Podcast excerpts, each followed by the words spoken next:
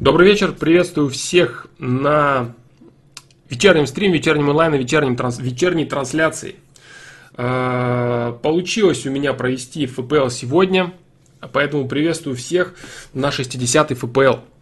Вот, а связано Алишер Тимиров это с тем, что завтра у меня провести ФПЛ не получится, да, и поэтому сегодня вот он проводится вот в таком вот формате. Я думаю, что по времени будет сегодня стандартно, нормально. А, с чатом были какие-то проблемы в начале, почему мне приходилось прерывать трансляцию, то есть какие-то были непонятные буквы, вот так, в, каком, в том виде, в котором это не у Расула Куатова в сообщении. А вот поэтому пришлось немного там пошаманить. И все нормально. Вот, э, в целом ни с чем он больше не связан с другим. Я думаю, что сегодня должен быть нормальный ФПЛ. А завтра я, к сожалению, не смогу точно 100%. И в пятницу, скорее всего, тоже. Именно поэтому я решил сделать это сегодня. Вот такие вот дела. Так что приветствую, ребят, всех, кто пришел, кто смог заметить, увидеть э, либо на сайте, либо ВКонтакте, либо э, у себя на почте. Подписчики. Вот. Начну сразу я читать. Так, какие-то проблемы. Вот у рестрима какие-то непонятные проблемы. то с чатом, то с с людьми, с отображением. Я не знаю, не глючит ничего ни у кого. Нет, в принципе, на картинке нормально. Ладно, в принципе, я вопросы вижу на Ютубе, вопросы вижу на Твиче. Да, поэтому все нормально. Приветствую всех, кто присоединяется, да. Расул Куатов, э, всем добрый вечер, словом здравия тебе и твоим родным. Спасибо, дружище. Я не знаю, помнишь ли ты мой вопрос про травмы в спорте, деле жизни, как я думал про то, что я шел против шерсти? Да, помню, Расул Куатов, этот вопрос. В итоге, если бы не неудачи и травмы, меня бы тут не было бы. Все это время у меня скрытно протекала опасная болезнь. И те неудачи были удачи. Система интересная штука. Спасибо, Флом хотел поделиться итогом истории. Ну, супер, я очень рад этому. Я очень этому рад. Э, такая вот получилась интересная случайность, да? Случайность. Вот поэтому я очень рад, что все получилось именно так. И супер круто, что ты, во-первых, правильно все понимал. Что ты э, все-таки не пер до Талова, да, против этого. И что ты понял, с чем это связано, что вообще происходит. И что все хорошо и все правильно. В общем, ты опаздывал, опаздывал на Титаник, очень сильно переживал по этому поводу, а потом он утонул, да, без тебя. Я думаю, что все замечательно. Вот опять какие-то проблемы начинаются. Непонятные какие-то проблемы. Вот такое вот отображение получается, да? Очень странное. Очень странное. Чата. Сейчас, секундочку.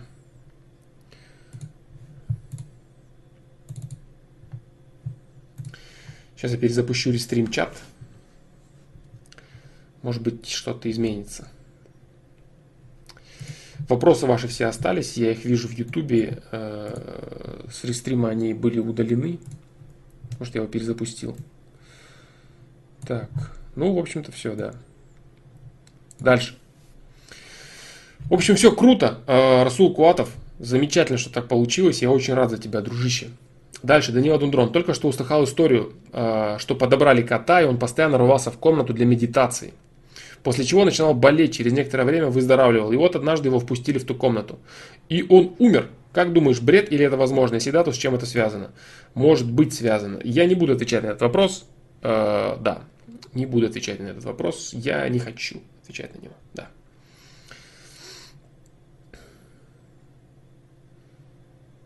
Мне кажется, что этот месяц август немного странный, много различного рода событий. Ты заметил такое? Если да, то с чем это может быть связано? Это тоже вопрос тебе не стоит э, отвечать, даже для самого себя, Данила Дундронт. Я тебе не советую э, пока настолько глубоко заморачиваться над этими вопросами. Я думаю, тебе это не нужно. Да. Дальше. Так, так, так. Э, Алишер Тимирову я ответил. Так, смотрел ли я фильм «Голос улиц»? Что-то я не помню, смотрел ли я фильм «Голос улиц», зато я посмотрел наконец-то интервью. Вот у меня было время, э, вчера я посмотрел интервью, в Дудя с Ходорковским, и э, досмотрел я интервью с Чичваркиным. Вот, в принципе, интересно, составляется уже такой некий топ, э, топ людей, скажем так, э, особо адекватных, да, э, особо адекватных, которых интересно слушать, которые бы являлись некоторыми учителями. Ну, имеется в виду учителями в каком плане, что их смотришь, и ты хотя бы чего-то ты можешь э, выучить, да, хотя бы что-то ты можешь понять, хотя бы что-то ты можешь услышать для себя интересного. И это очень круто. Вот. Э, сформировался у меня, так сказать, топ золотой малины, да, то есть люди, которые прям совсем откровенно очень плохо в реале выглядят, потому что я как говорил, да, э, как я и говорил,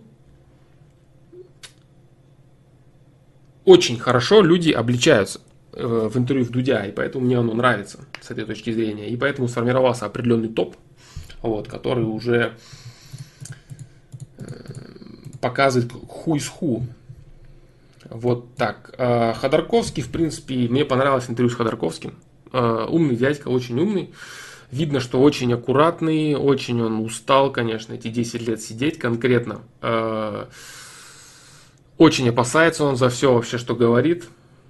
Э, именно поэтому интервью получилось, конечно, скучноватым. Скучноватым в каком плане? В плане, что ну, слишком он... Э, слишком очевидные вопросы, которые действительно э, являются практически фактами того времени, он их прям слишком плавно обтекал и даже отказывался во многом. Некоторые вещи абсолютно нелогичные, говорил про то, что он там спонсирует каких-то людей просто так, потому что он хочет честной политики. Ну, какие-то... То есть, э, я, посмотрев его интервью, понял вот что. Что это очень умный человек. Э, ну, в принципе, это было понятно. Э, понял я вот что, да, что этот умный человек остался в году это 2000 -м. То есть, он совершенно не привык к нынешнему обмену информацией. Абсолютно он, э, так скажем, не уловил вот этого вот изменения что вообще происходит, насколько сейчас молодежь вот за вот эти 15 лет, э, что, что, вообще, что вообще произошло, как все изменилось, что вот, допустим, вот эти все стандартные совковые телеги в политике, они уже будут не актуальны. Они уже будут не актуальны. И говорить откровенно, откровенную неправду, откровенно скучные вещи, отмазываться в каких-то абсолютно э, очевидных для многих людей вещах, это, это не то, это не актуально. То есть нужна, нужна политика нового формата. Нужна политика нового формата, потому что появляются люди нового формата. Люди, которые привыкли к быстрому обмену информацией, которые сравнивают 10 тысяч мнений, читают комментарии, смотрят все это всюду, смотрят э, прямые трансляции, перископы, лайвы и, и так далее. Вот. И человек привык э, рассказывать, как, допустим, там выступал какой-нибудь политик по телевизору на предвыборной кампании. То есть это, это не актуально. Прошло, в принципе, не так много времени, но за эти 10 лет изменилось гораздо больше, чем, например, там, с 70 по 90 год. То есть больше, чем за 20 лет. Вот, поэтому как-то так. То есть человек и вот, почувствовалось в нем, что он не совсем, не совсем во времени, не совсем во времени находится. А вот такие вот дела. Чичваркина было интересно смотреть до тех пор, пока он не заговорил про политику. Там, конечно, обнажилось его откровенное, откровенное непонимание вообще, вообще всего, что происходит с его с независимостью Украины, Э, рассказом о том, что Крым должен был быть независимым, то есть он не должен был быть ни с Украиной и ни с Россией, а он должен был быть независимым вообще, то есть это государство такого размера должно было быть, да, и оно должно быть независимым. Он, он бизнесмен, то есть он бизнесмен, и он, э, причем бизнесмен средней руки достаточно таки, да, вот. И когда он начинает рассказывать, что любой из э, бизнесменов, у которых там есть какая-то сеть, правил бы России лучше, чем Путин, да, это вызывает смех. Почему? Потому что он начинает рассказывать, что бы он сделал на Украине, как бы он, как бы он все это замечательно там провернул и став министром экономики. Э, министром экономики после в, в нынешней ситуации, да, то есть он какие-то там пункты перечислял, и самый главный пункт это отстранить и нынешних коррупционеров, то есть все вот так это представляют, Навальный так это, этот бред так легко пропихивает, отстранить не нынешних людей, вопрос самый главный, как это сделать? Эти люди, они никогда самостоятельно не уйдут, никакие коррупционеры, да, никто никогда не оставит свое нагретое место, или он сможет Авакова того же самого убрать, или еще кого-то, если бы это было так просто, Саакашвили бы это сделал. Вот, но такие люди, они не понимают, что такое политика. Они думают, что все опирается в законы и в бизнес, и все. На самом деле все опирается в силу. Все, а, все решают силовые структуры и люди, у которых есть автоматы, и люди, у которых есть погоны. Вот и все. И если они тебе подчиняются, то весь твой рассказ про бизнес и законы, они как-то, все это как-то не очень работает. Вот такие вот дела. Умный дядька, это ты про кого говоришь? Кто именно? Э, Ходорковский. Э, человек, который быстро анализирует информацию. Человек, который способен э, выгораживать себя из таких ситуаций, из которых выгородить себя человек со среднестатистическим интеллектом был в принципе не способен. То есть, допустим, в разговорах про 90-е, вот, э, в разговорах про свои какие-то дальнейшие планы и прочее, прочее. То есть человек, который очень быстро анализирует беседу, человек, который быстро анализирует поток информации, анализирует и выдает то, то что ему выгодно и нужно. С этой точки зрения я имею в виду умный, да? Вот такие дела. А, какую книгу можешь посоветовать почитать? По поводу книг я ничего не могу посоветовать почитать. Все, что есть по поводу книг, оно есть на сайте представлено. А, имеется в виду об авторе, факт там есть э, по поводу книг, что я думаю, да. Вот. Какая-то книга может быть для одного человека очень полезная, а для другого очень вредной. Вот этот вот бред, который э, зародился ВКонтакте и везде с этими топами для всех 100%, это абсолютная чушь, стопроцентный бред. Нет ни одной книги, которая бы была необходима каждому человеку. Ее нет, не существует. Какая-то книга вредная, какая-то полезная. Если какой-то человек видит информацию, из какой-то он видит фигу, ничего не видит. Вот, поэтому советовать какие-то книги я к сожалению, не могу. Я не знаю, что ты за человек, что у тебя за восприятие, к чему ты готов, к чему ты не готов, чего ты можешь проанализировать, что ты не можешь проанализировать. Можно читать откровенный трэш.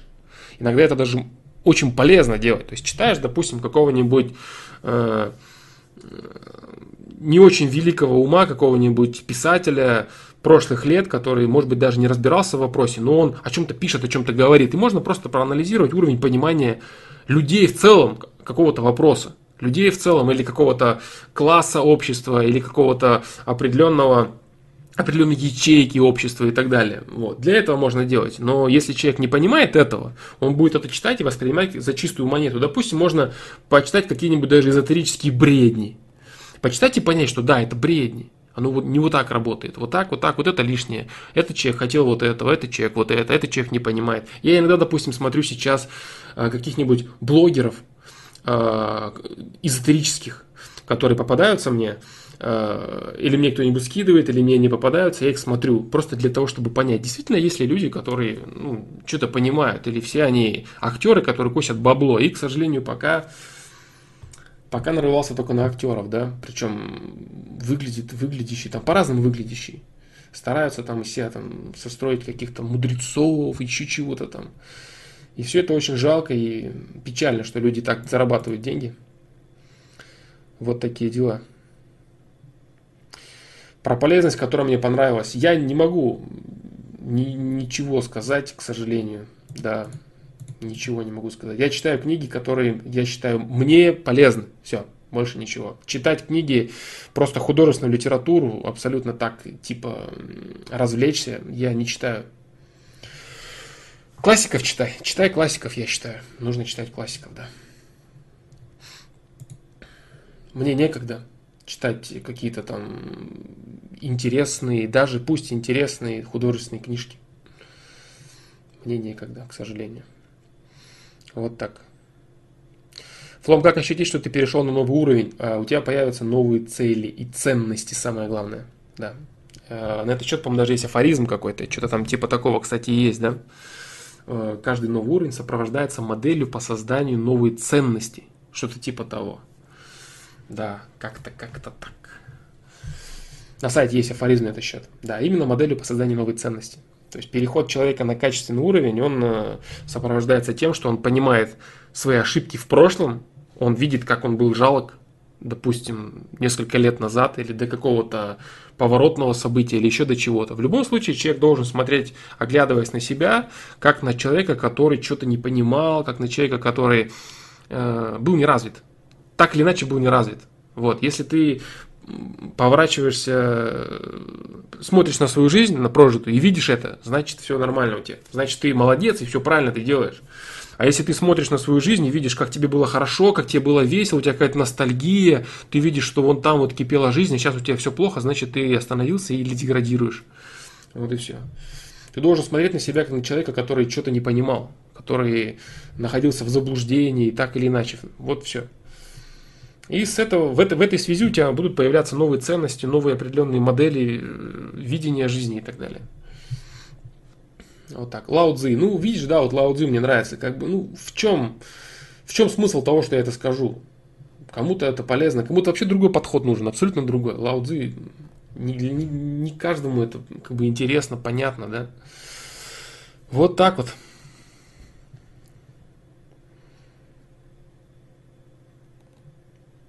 Мне кажется, что если задаешься вопросом, перешел ли на новый уровень, то ты не перешел на него. А И так распознать можно, что не перешел. Не согласен с этим. Не согласен. Можно иметь новые ценности, начинать, так сказать, зарождать модель, да, э, модель по формированию этих ценностей и не понимать, что у тебя происходит, да, если ты начинаешь. Если ты стоишь, так скажем, на пути своего развития и в целом еще не особо развился, да, ты не понимаешь, как это понять. Нет, поэтому я не согласен. Можно перейти, конечно, да. Что будет после Путина и кто будет после Путина. Э, этого неизвестно, этого никто не знает, смотря как, как все пройдет, да. Смотря как все будет происходить. Э, вариантов несколько, если будет кто-то после Путина. Вариант э, Путин правит до конца своей жизни.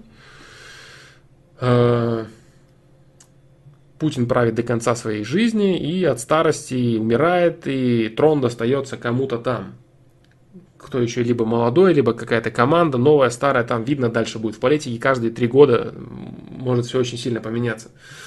Вот. Что будет, смотря? Если там какие-то вещи будут происходить, активные, радикальные и так далее, тоже надо смотреть, что будет происходить. Вот.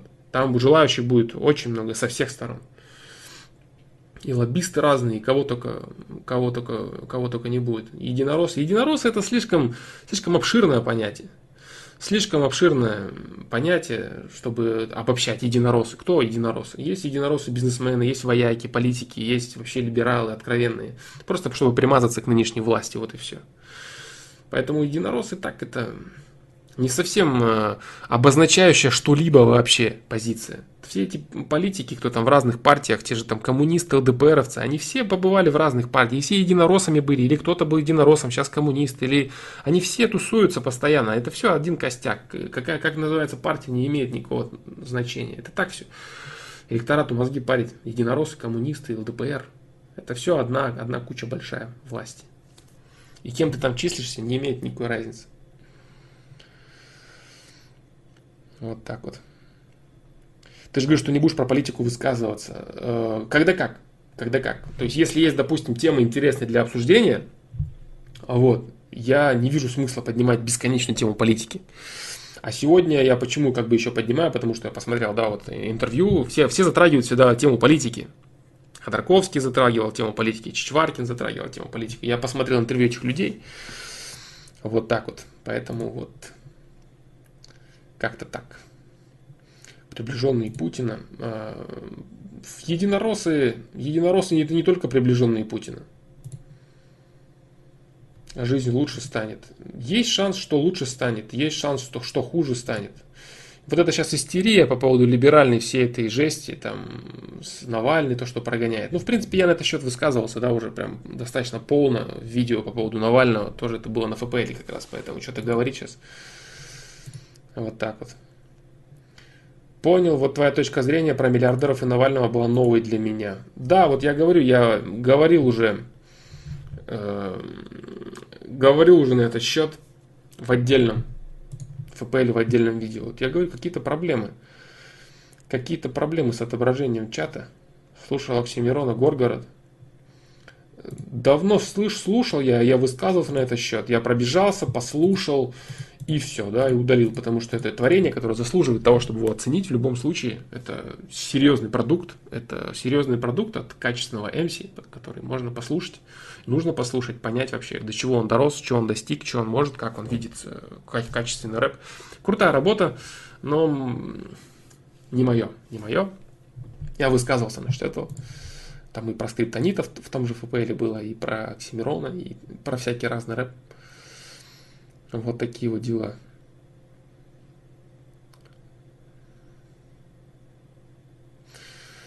Так. Какие основные лживые ценности у современного человека, о которых он будет сожалеть в старости?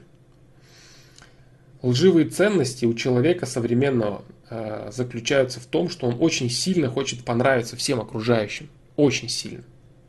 Это неправильная ценность, которую он очень сильно будет жалеть. Да. Говорить о том, что там деньги это плохо, то хорошо, каждому свое. Это разные вещи. Что-то там противопоставлять, сравнивать и так далее. Но в любом случае, самое плохое, что может быть, это бесконечная погоня за тем, чтобы удовлетворять мнение окружающих о самом себе.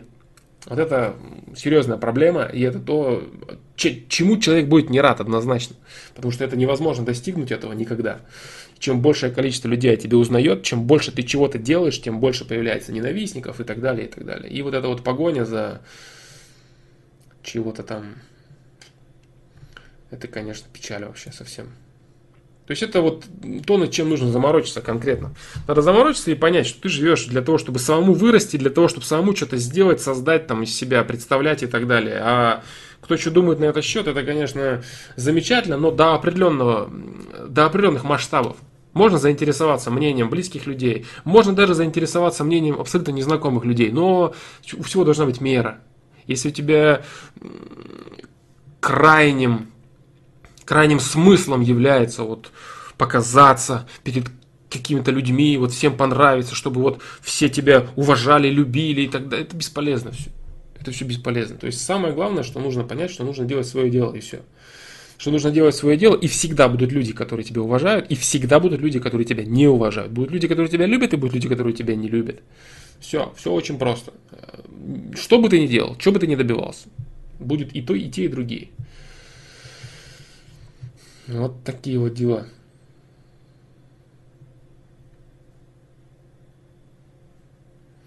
Про знаки зодиака Данила Дундрон. Засосала эта фигня именно описание человека, принадлежащего к тому или иному. Вот прям вижу, что вроде действительно есть влияние даты рождения на то, какой человек, а вроде к этому надо относиться осторожно. И может быть я утонул в бреднях. Что ты об этом думаешь? Я не знаю, насколько ты глубоко в это погрузился. Я не знаю, что именно ты изучаешь. Я думаю, что, скорее всего, ты утонул в бреднях, потому что ты задаешь слишком много вопросов. Слишком много вопросов на разные темы. Понимаешь, вот проблема ФПЛ. А, в чем проблема ФПЛ? ФПЛ фломастера. В чем проблема самая главная? Самая главная проблема ФПЛ фломастера в том, что обсуждается огромное количество тем, и эти темы, они а, для кого-то понятны, для кого-то являются огромной грудой мусора в голове. То есть, как во всем есть плюс, есть минусы. То есть человек, который сидит, допустим, на ФПЛ и слушает там про какую-то энергетику, про знаки зодиака, про систему, человек, который очень далеко от этого, он настолько далеко, что он даже не задумывался об этом. А если и задумался, то на уровне каких-то там э, смешных пабликов, где все там любят рассказывать, что они атеисты, там наука и прочее. Вот. Э, это будет вредно для человека. Если человек э, будет в это вникать, он утонет в бреду, он утонет в сумасшествии, будет... Э, ну, и появляются очень часто некоторые комментарии, мне пишут ВКонтакте, на почту пишут, и пишут на сайте иногда появляются комментарии людей. Некоторые комментарии я пропускаю, некоторые комментарии я удаляю. Видно, что люди откровенно не понимают, они очень сильно заблуждаются в этом. Так вот, э, то есть выпуск ФПЛ это, это что? Это разговор обо всем. Всегда и обо всем. И это очень сложно. То есть поэтому я очень часто говорю, чтобы человек э, выцеплял какую-то конкретную тему, которая ему нужна и ему интересна, и ограничивался на этом. То есть чтобы он говорил, так, мне вот интересна вот эта тема, все, все остальное, все остальное мне, не интересно. Что там он говорит, фломастер, это непонятно. Там, прав он, не прав, я не хочу даже разбираться в этом. А если человек не готов, и тем более, если молодой человек, и вот если он не готов, и он пытается въехать во все, со всех сторон, с разных, хотя ему нужно, допустим, думать о том, как бросить анонизм, или как ему пойти на тренировку. Это все, чем он, чем он должен быть занят. И он думает должен над тем, как ему начать меньше лениться. Все. Он должен посмотреть одно единственное видео, зависнуть на нем и прорабатывать его. Это все, чем он должен быть занят. А он смотрит про систему фломастера и сходит с ума. Вот, поэтому я говорю, вот в этом минус, очень серьезный минус ФПЛ. Потому что я не знаю, кто и насколько готов из тех, кто слушает меня. А, по поводу тебя, Данила, очень много вопросов у тебя, я уверен, более насущных в твоей жизни, в твоем возрасте. Гораздо более насущных вопросов, чем те, которые ты задаешь. Эти вопросы тебе не нужны. То, что ты сейчас спрашиваешь, ты сможешь э, всегда ты сможешь всегда наверстать через время, когда ты будешь более развит, более подготовлен. И самое главное, ты решишь те вопросы, которые тебе сейчас нужно решать. Если ты в своем возрасте сейчас не решишь для себя большое количество необходимых вопросов, то не обеспечив себе быт, не обеспечив себе дисциплину, не обеспечив себе нормальных отношений с друзьями, с мужчинами, с коллегами, на работе, со своей женщиной, не обеспечив всего вот этого, все знания о системе это будет просто ненужная груда хлама. Знаешь почему? Потому что ты не сможешь их нормально применять. Потому что все вот рассказы о том, что что-то там вот надо вот от мира уйти, духовность, это бред. Вся духовность, она основана только на том, что человек э, в своей повседневной жизни, в своих бытовых вопросах руководствуется совестью. Вот и вся духовность. А если у человека отсутствует жизнь, если вся его жизнь заключается в том, что он одинок, у него ничего нет – он ничего себя не представляет и ничего не умеет, то какая-то духовность получается...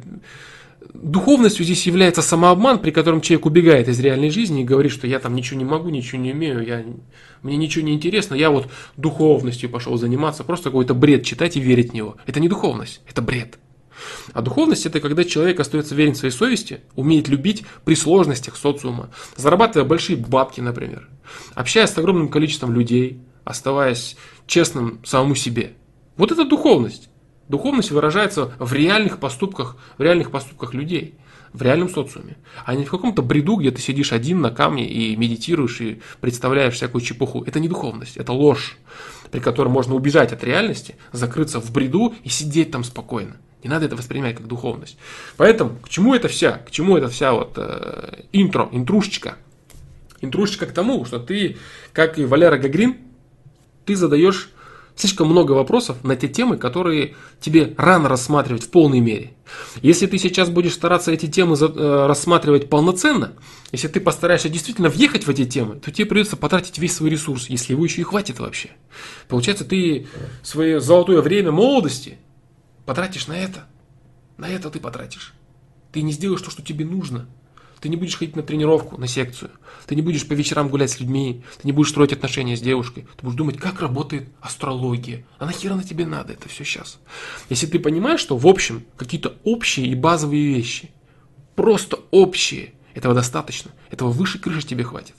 Для того, чтобы там до 25 лет развиваться, смотря там какие-то другие видео фломастера, прикладные в плане социальных навыков. А потом уже, если ты обеспечишь себе фундамент, так называемый, из этих всех вещей, и ты, ты действительно сможешь заинтересоваться э, и сможешь, так сказать, у тебя хватит силы да, для того, чтобы еще и вот в это погрузиться, как там работает система причинно-следственная связь, там все вот это вот, и, и ума, если будет хватать, можешь заняться.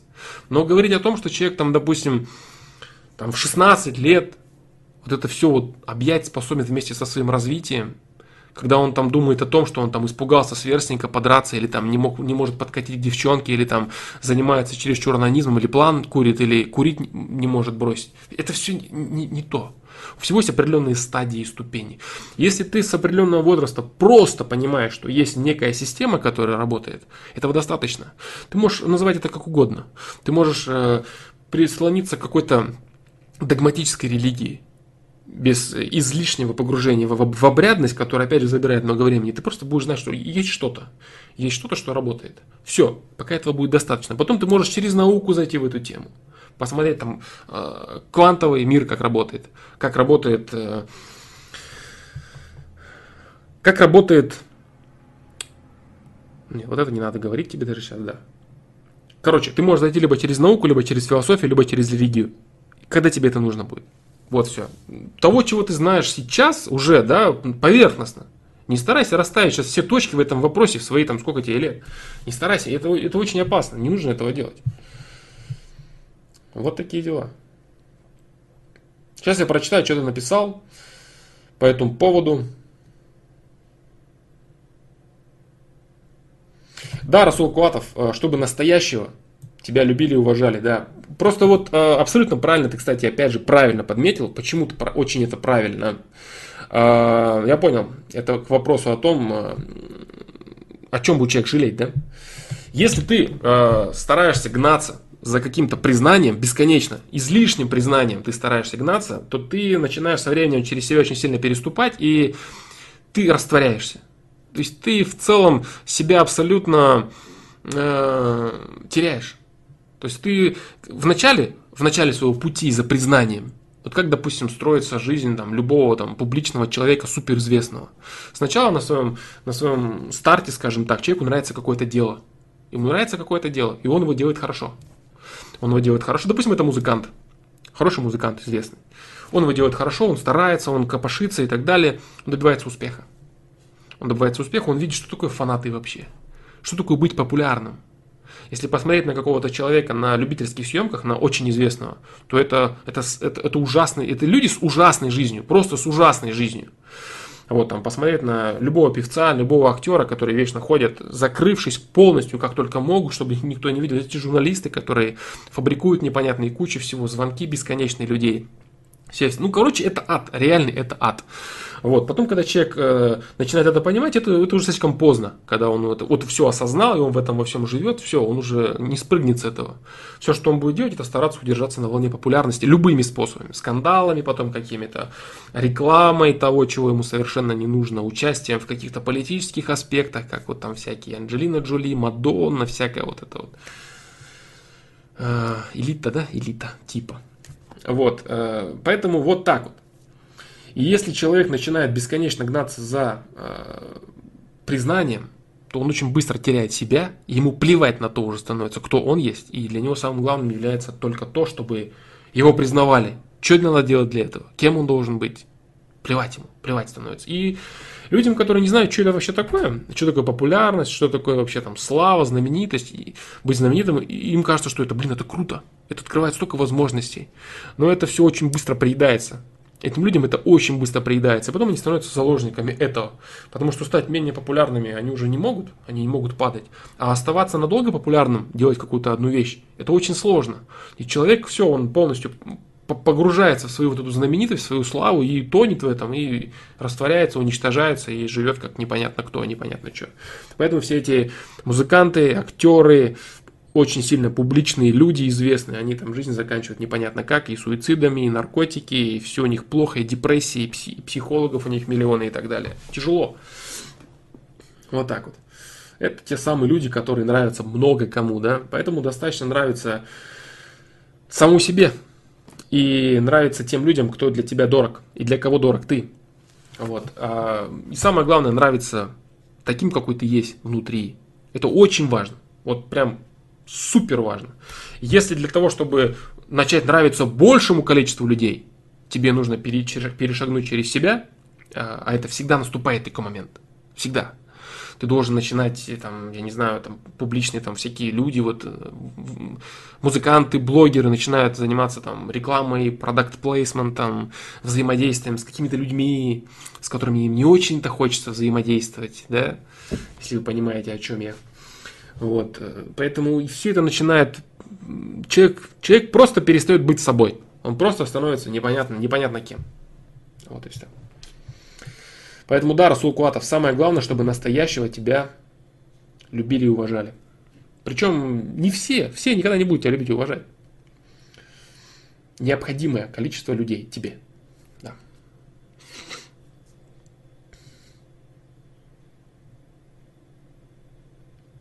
Данила Думрон, сейчас я тебе отвечу да, на тот вопрос, который я отвечал. Прочитаю твои комментарии. Просто описание человека, то, какой он, принадлежа к тому или иному знаку, вот от всяких предсказаний на сегодняшний день, оно сворачивает, это точно бред. Да, это правильно, ты говоришь. У меня такое есть, что я понимаю, что со временем отвечу на вопросы, что ответы появятся, что мне нужно просто работать и идти вперед, но все равно слишком хочется найти эти проклятые ответы. Отлично, если есть у тебя это понимание, супер, ты молодец. Я вроде достаточно нормально живу, веду социальную жизнь и прочую фигню, но с наполненностью, с наполненной размышлениями головой, то, что я имею в голове, достаточно для развития, но хочется еще какая-то борьба с интеллектом, никак не могу его заткнуть, я слишком привык думать. Э, неплохо рассуждаешь, неплохо рассуждаешь, правильно ты говоришь. Да, именно поэтому, вот я тебе могу сказать, что у меня была такая же проблема. Э, в определенный момент, в определенный момент моего развития э, я не мог сказать себе, подожди, бро, остановись и работай с тем, что есть. Э, это касалось, я не буду говорить, что это касалось, это касалось одного из аспектов моей жизни. Вот. Э, так вот, знание, знание, это вещь не сиюмоментная. То есть знание от какого-то вопроса, знание какого-то вопроса, оно может формироваться э, огромное количество времени, хоть всю жизнь у человека. Вот, допустим, я сейчас приведу пример, который, я надеюсь, покажет то, о чем я говорю. Вот, допустим, члены семьи. там, муж с женой или родители с ребенком, они могут каждый день о чем-то спорить, они могут каждый день что-то выяснять друг с другом и все время не находить какие-то общие знаменатели. То есть они ссорятся об одном и том же. Каждый день об одном и том же. Разговаривают о чем-то. Там кто-то что-то должен сделать или не сделать, или сделал, или еще о чем-то ссорятся. И после каждого разговора у них наступает разочарование. Потому что от окончания каждого разговора они ждут моментального решения вопроса. То есть у человека так психология настроена, так она у него работает. Если он с кем-то говорит о чем-то, вот, допустим, ты говоришь с одним человеком, что вот это вот так-то, так-то, так-то, он тебя не понял, здесь и сейчас сразу же, моментально, ты расстроился, ты поставил точку, все плохо. На самом деле, надо вот что понимать. Э, понимание какой-то информации, оно идет очень-очень маленькими блоками. Очень маленькими блоками. Вот, допустим, опять же, пример на, на базе вот этого примера, который я сейчас говорил, про взаимодействие близких людей. Муж с женой о чем-то ссорятся, постоянно выясняют раз, отношения. Не могут ни до чего договориться. Но после каждого разговора, после каждого разговора, после каждой ссоры, как бы они ни припирались, кто-то что-то выносит для себя маленькое. И вот если представить понимание человеком вопроса это 100%, 100%, то а, один разговор может для человека дать, допустим, 0,3%. Вот, например, ты понимаешь что-то про знаки зодиака. Есть у тебя понимание какое-то. Допустим, оно у тебя равно 10%. Ты покопался, покопался в интернете, почитал, спросил у фломастера, почитал еще у кого-то, спросил, поговорил с кем-то. Пам-пам-пам. Точек ты не расставил. Ты ждешь 100%. Понимаешь? Это очень крутая штука. Очень крутая штука, э, связанная с осознанностью. То есть вот некоторые люди говорили развить вопрос об осознанности. Наверное, сегодня вот я вот смогу все-таки это сделать. Связано с осознанностью. Есть 100% вопроса понимания о знаках, о знаках зодиака, о которых ты говорил. Пусть это будет пример. Либо муж с женой ссорятся, что-то там не понимают. У них 10% взаимопонимания, и у тебя 10% понимания о знаках зодиака. Ты посидел на ФПЛ, послушал фломастера, почитал в интернете, и так точек и не расставил. Но ты приобрел, если ты действительно качественно поработал, ты приобрел 0,3%. И теперь твое знание о вопросе не 10%, а 10.3. Понимаешь? 10,3. Это больше, чем 10. То же самое, когда разговаривают два человека в семье, или родители что-то ребенку объясняют. Они ждут вот так. У ребенка 0% понимания вопроса. Они считают, что нужно э, поговорить с человеком, у него станет 100% сразу. И когда у человека просто зарождается какое-то понимание этого вопроса, может быть даже неправильное, но вообще оно, оно становится. Такое нужно представлять э, мутный, мутный, мутный, мутный, мутный шарик, который крутится и имеет только одну сторону более прорисованную. Вот он становится на человека. И после какого-то разговора конкретного у человека появляется там 3% этого понимания. И, и родитель начинает расстраиваться, начинает ругаться на ребенка, что вот он не въехал в стольник. Ему не нравится это, что вот он хотел, чтобы он все, все, все понял с первого раза, и вот стольника не настало. Он такой, а, вот он ничего не понял, у нас нет взаимопонимания, ты не понимаешь, бла-бла-бла. Вот это вот желание человека сразу получить стольник, оно неправильное.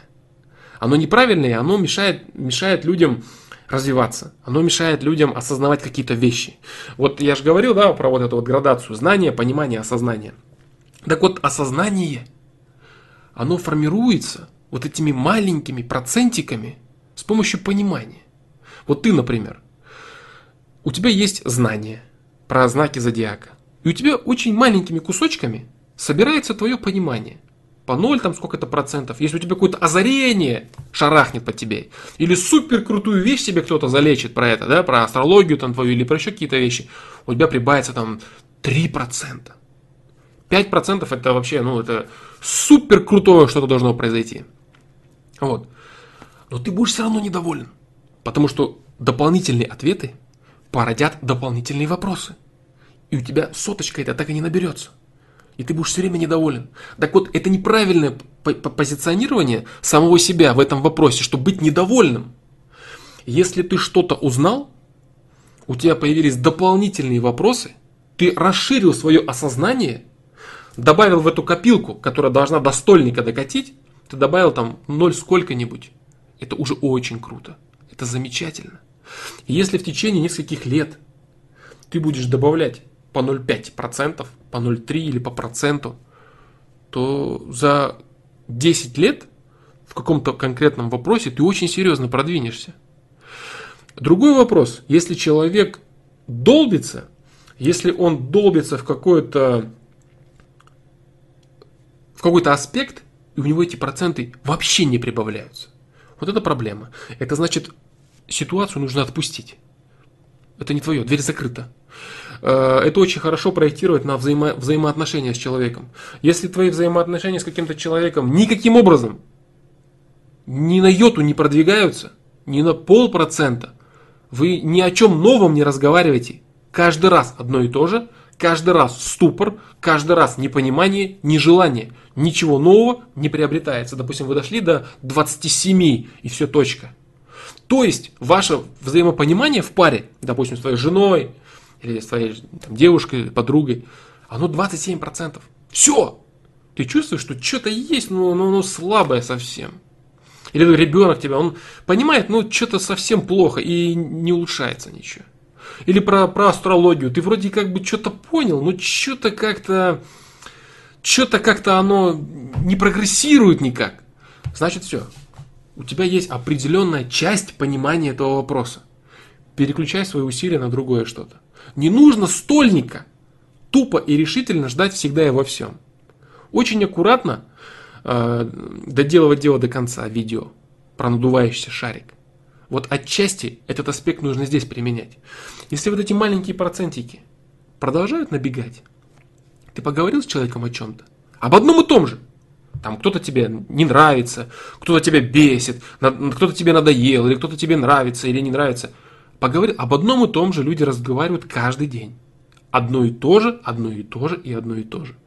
Но это одно и то же, оно как будто бы одно и то же.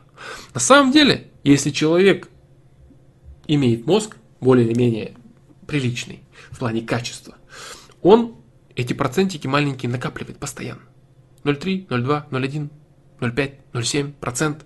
Постоянно, по чуть-чуть, по чуть-чуть, по чуть-чуть. И у него в голове остается недовольство. Он же не понял, стольника-то нет, осознания абсолютного не, нету, не пришло оно. Он думает, что же делать-то? Да все равно ничего не по... Нет, все получается, все замечательно. У тебя появилось больше вопросов, потому что ты больше въехал в тему. То есть сейчас получается, с твоей астрологией дело обстоит очень хорошо.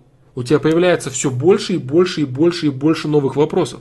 Поэтому напрягаться тебе по этому поводу, что ты что-то не понимаешь или недостаточно это неправильно. Правильно радоваться тому, что ты уже развился до такого момента. И если вдруг ты почувствуешь где-то ступор, что новые вопросы не появляются вообще, а старые вопросы э, остаются без, без малейшего движения. То есть все вот так. Значит, оставь это и прими, что пока на данном этапе своего развития этот вопрос я понимаю вот настолько, насколько я понимаю. Я понимаю, что там развешивать какие-то конкретные проценты сложно в вопросе, если ты его не понимаешь. Не надо стараться. Просто прими, что я понимаю настолько, насколько я понимаю. Вот эти вопросы я решить пока не могу, мне этого достаточно. А что я могу? Переключаешься в другое дело, начинаешь развиваться. Понимаешь тему? Так вот, осознание, оно накапливается. Оно накапливается маленькими процентиками понимания. И никогда не бывает такого, что ты после обретения знания приходишь со своим знанием в какую-то там сферу, отрасль или еще чего-то, и сразу понимаешь, вот берешь этот стольник, вот этот шар идеально ровный, берешь его и вот вставляешь в себя, и ты такой, блин, круто, вот он мой стольник. Этого не бывает никогда. Этого не может быть в принципе. Потому что, чтобы чего-то с собой, так сказать, в себя внедрить, чтобы оно там осталось цельным пониманием, это нужно собирать. Нужно собирать долго. Разговоры с людьми, поиски знаний, чтение литературы, самостоятельный анализ. Причем, чем больше ты проживаешь ситуаций с разными людьми и так далее, тем больше ты можешь анализировать даже старые свои аспекты. И даже какие-то вещи, которые ты забросил, которые там было 60%, и ты забил на них, то раз глядишь, 61 стало. 62 и так далее. И так некоторые, и так разные вещи, разные аспекты своей личности ты постоянно подталкиваешь. Постоянно подталкиваешь, подрастаешь, подрастаешь, подрастаешь. И это очень круто. Вот как-то так. Поэтому э, напрягаться по поводу того, что У тебя нет стольника. Не нужно. Нужно понимать, что собрать стольник не всегда вообще представляется возможным по некоторым вопросам. Именно поэтому, с чего я начал вот этот вот спич. Начал я с того, что когда я столкнулся сам с этой, с этой проблемой, с этим вопросом вообще, когда задумался о существовании вообще вот этого вот аспекта, со, в плане осознанности, в плане там всего вот этого, вот, я понял, что нужно уметь оставлять пустоту в рассуждениях. Это и есть та самая точка, когда ты говоришь себе, стоп, дальше это будет либо мой бред, либо я дальше не продвинусь, либо пустая трата времени. Я буду стоять возле стены, и ничего не будет происходить оставляй, допускай пустоту в, рас, э, в, в рассуждениях и умозаключениях, что-то типа того, опять же, афоризм, да? Умей допускать пустоту в рассуждениях и умозаключениях. Вот, это очень важный, очень важный навык человека. Очень важный навык человека уметь оставлять, допускать пустоту в рассуждениях. Да. Если ты рассуждаешь пустоту, это значит незаполненную ответами часть. Есть вопросы. И чтобы не выдумывать бред, не читать там, завтра у вас будет вот это. Вот эти вот прогнозы, да, замечательные. Вот. Оставляй пустоту. Я этого не знаю. Это моя пустота. Я этого не знаю. Точка. Пока все, пока хватит. Потом со временем что-то появится, замечательно. Пока я даже не могу 0,3% добавить. Поэтому пока стоп и хватит. И это очень, очень крутая вещь. Вот так вот. Очень крутая вещь. Да. Вот как-то так.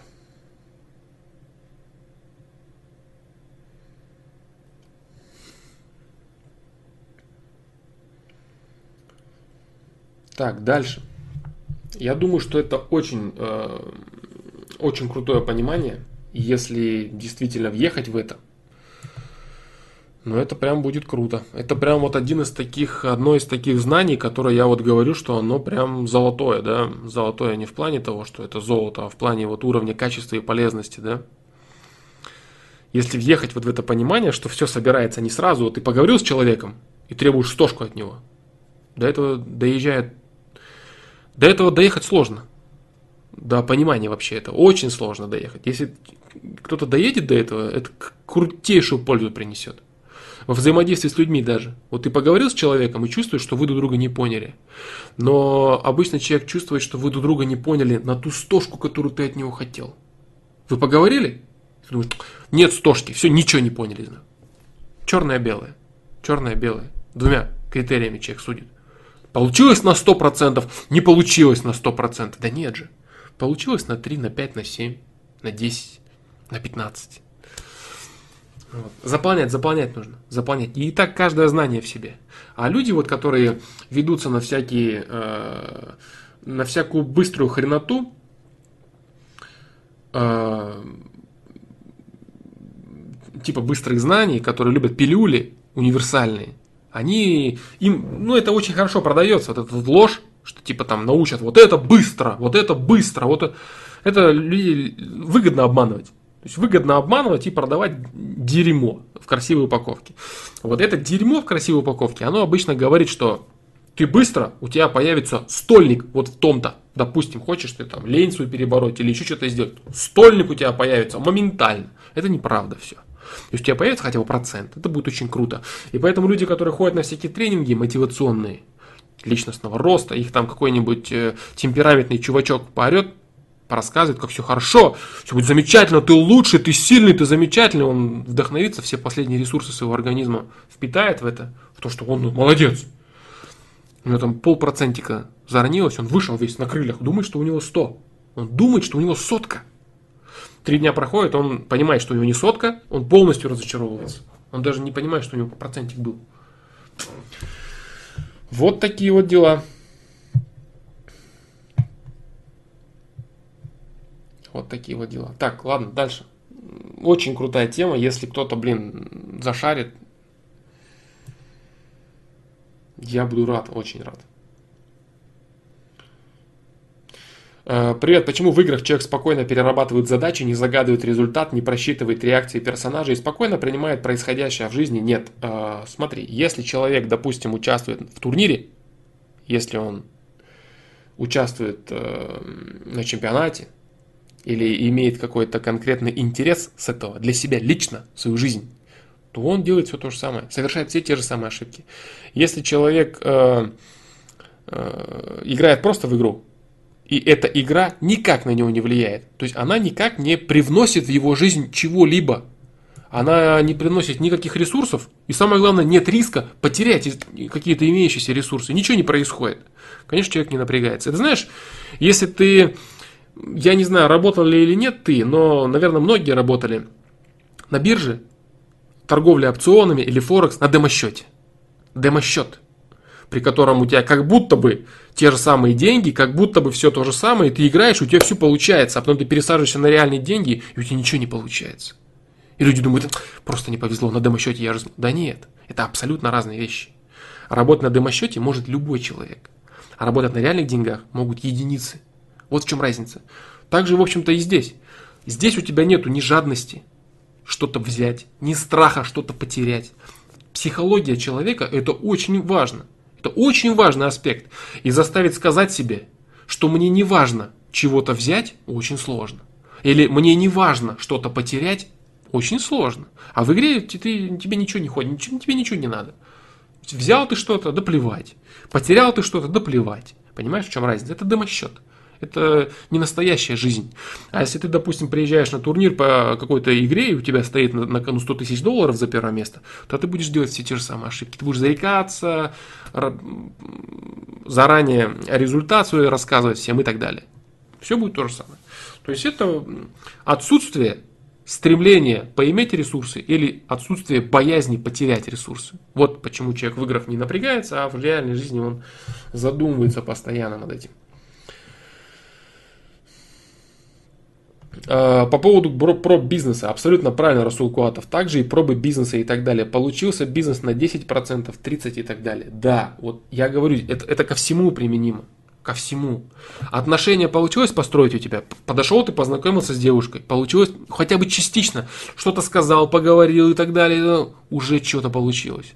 А человеку, который в итоге, допустим, он подошел, пытался, разговаривал, там, чего-то мутил и так далее, не получилось. Все, не получилось на 100%. Да как так-то?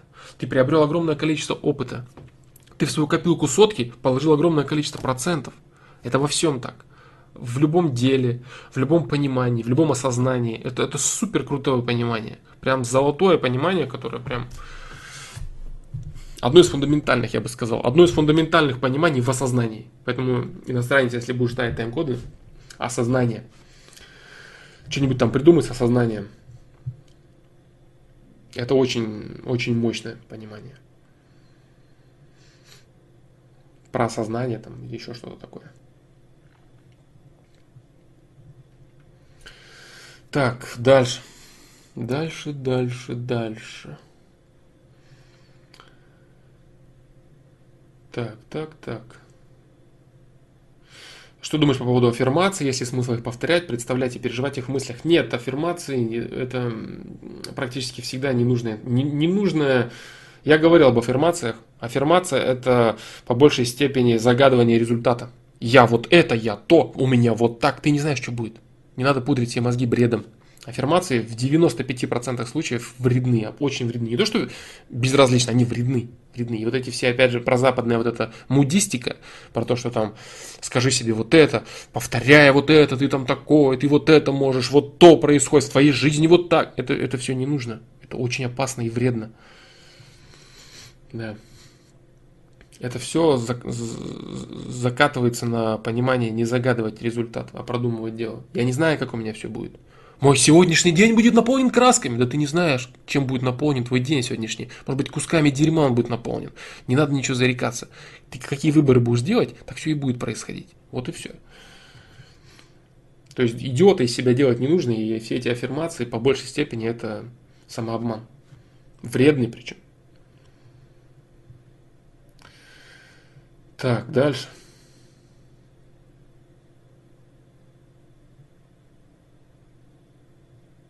Осознанность эзотерических учений Оша. Ой, не буду комментировать я. Сейчас много людей, которые что-то понимают, типа Александр Кострев, всем привет. На заочке есть пары, которые мне не интересны. Информация далека от работы и так далее. Как такое сдавать? Сейчас вникаю особенно сильно в эти дни. Нужно уметь забивать. Да, конечно. Это твоя работа в данный момент, понимаешь? Вот ты говоришь, на заочке есть пары, которые мне не интересны, информация далека от работы. Твоя учеба – это и есть твое дело в данный момент. Вот, допустим, смотри, ты занимаешься работой, работаешь, сидишь в офисе, перекладываешь бумажки какие-то. По сути, ты делаешь бесполезное дело. По сути. Ты делаешь бесполезное дело. С места на место или что-то перепечатываешь, набираешь и так далее. Ты совершаешь бесполезные действия, но за них тебе платят деньги. Поэтому ты их делаешь. Здесь тебе не платят деньги, тебе платят оценки, тебе платят аттестат. Ты добиваешься нужного тебе результата. Ты должен это делать. Считаешь это полезным, нужным. Ты сейчас в деле. Твое дело это учеба.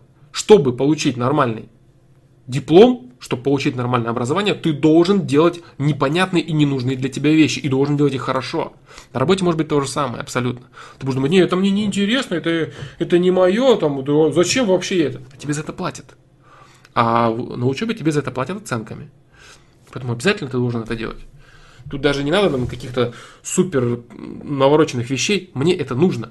Чтобы мне в бумажку написали то, что мне нужно а рассказывать, что мне это не понадобится в работе. В работе нужна только практика, по большей степени.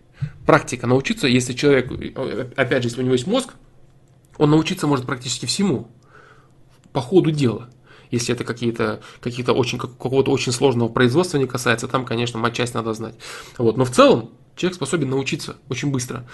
Но сейчас твоя работа, твое дело, это получить корочку. Все. Делай это дело по максимуму чтобы уметь делать по максимуму, дело следующее. Работу, которую ты будешь делать за деньги. Сейчас ты делаешь за оценки. За оценки и для того, чтобы сказать саму себе, что я могу добиваться результата в том, что мне нужно. А тебе нужен результат от твоего, от твоего образования, да? Вот так вот. Дальше. Так. Как поддерживать отношения на расстоянии? Еду учиться на один год, отношениям один год. А, в разных ситуациях по-разному. Что у вас за отношения, непонятно. Я не знаю, что у вас за отношения. Как поддерживать? Я не знаю, насколько вы общительны. Есть люди, которым хватает поговорить раз в два дня. Есть люди, которые хотят разговаривать 10 раз в день они будут разговаривать типа видеочату, они будут разговаривать типа скайпу, и WhatsApp у них из рук не будет выходить, и телефон, и ну все, в общем. То есть что, кому и сколько из вас чего нужно, и какие у вас отношения, для кого, как поддерживать отношения, для тебя или для всех, для всех нету, для тебя я тебя не знаю. Не знаю. Поддерживать так, э, как хочется каждому из вас. Если тебе хочется часто разговаривать, разговаривай часто. Все. Не надо выдумывать каких-то там барьеров, что-то там, кого-то построить на расстоянии. Как-то вот не надо, не выдумывай бреда. Бреда не надумывай для себя. Действуй так, как ты хочешь изнутри, по-настоящему. Если я буду слишком часто писать, она подумает, что я мне, я скучаю, пусть она первая напишет. Да, да, да, надо, надо, надо, чтобы она первая писала. Потому что она должна знать, что мне безразлично, я занят делом. Да, да, да, я очень скучаю, но я не буду этого. Вот это не надо. Понимаешь? Но, но, это не надо только в том случае, если у вас действительно нормальные отношения, если у вас действительно качественные, доверительные, хорошие отношения, где вам обоим хорошо и комфортно. В этом случае этого делать не нужно. Если все ваши отношения за год э, заключаются только в том, что вы виделись, иногда вместе гуляли, понты друг перед другом колотили, в масках ходили, тогда это нужно делать. Понимаешь? Что за отношения у тебя? Я не знаю этого. Вот такие вот дела.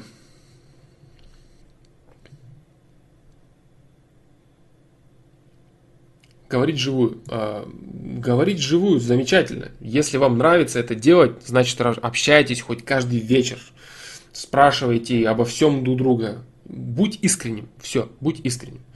Некоторые люди боятся быть искренними, потому что искренность очень часто получает в удар, удар в лицо, плевок в лицо, ногу в лицо, мусор в лицо. Но Самое важное здесь вот что, что если ты не будешь пробовать построить нормальные отношения с человеком, то ты никогда не найдешь того, кто все-таки не кинет в тебя этот мусор. А если ты будешь искренним, то ты сразу определишь человека, кто кидает в тебя мусор. Это будет больно, да, но это того стоит, чтобы проверить и этого человека побыстрее отсечь и начать искать того, кто все-таки этого не сделает с тобой. Поэтому будь искренним, это все, что я могу тебе сказать. Будь собой, будь собой и делай то, что ты хочешь на самом деле. Больше ничего не надо.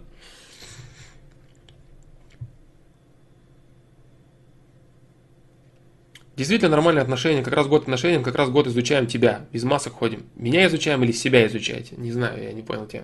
Меня изучаем. Если без масок ходите, будьте собой, все. Ничего не надо, не заморачивайся, не заморачивайся. Хочешь позвонить? Позвони. Забыл? Забыл. Хочешь написать, как дела? Где, что делают? Абсолютная искренность. Все, это, это самое дорогое, что есть. Больше ничего не надо.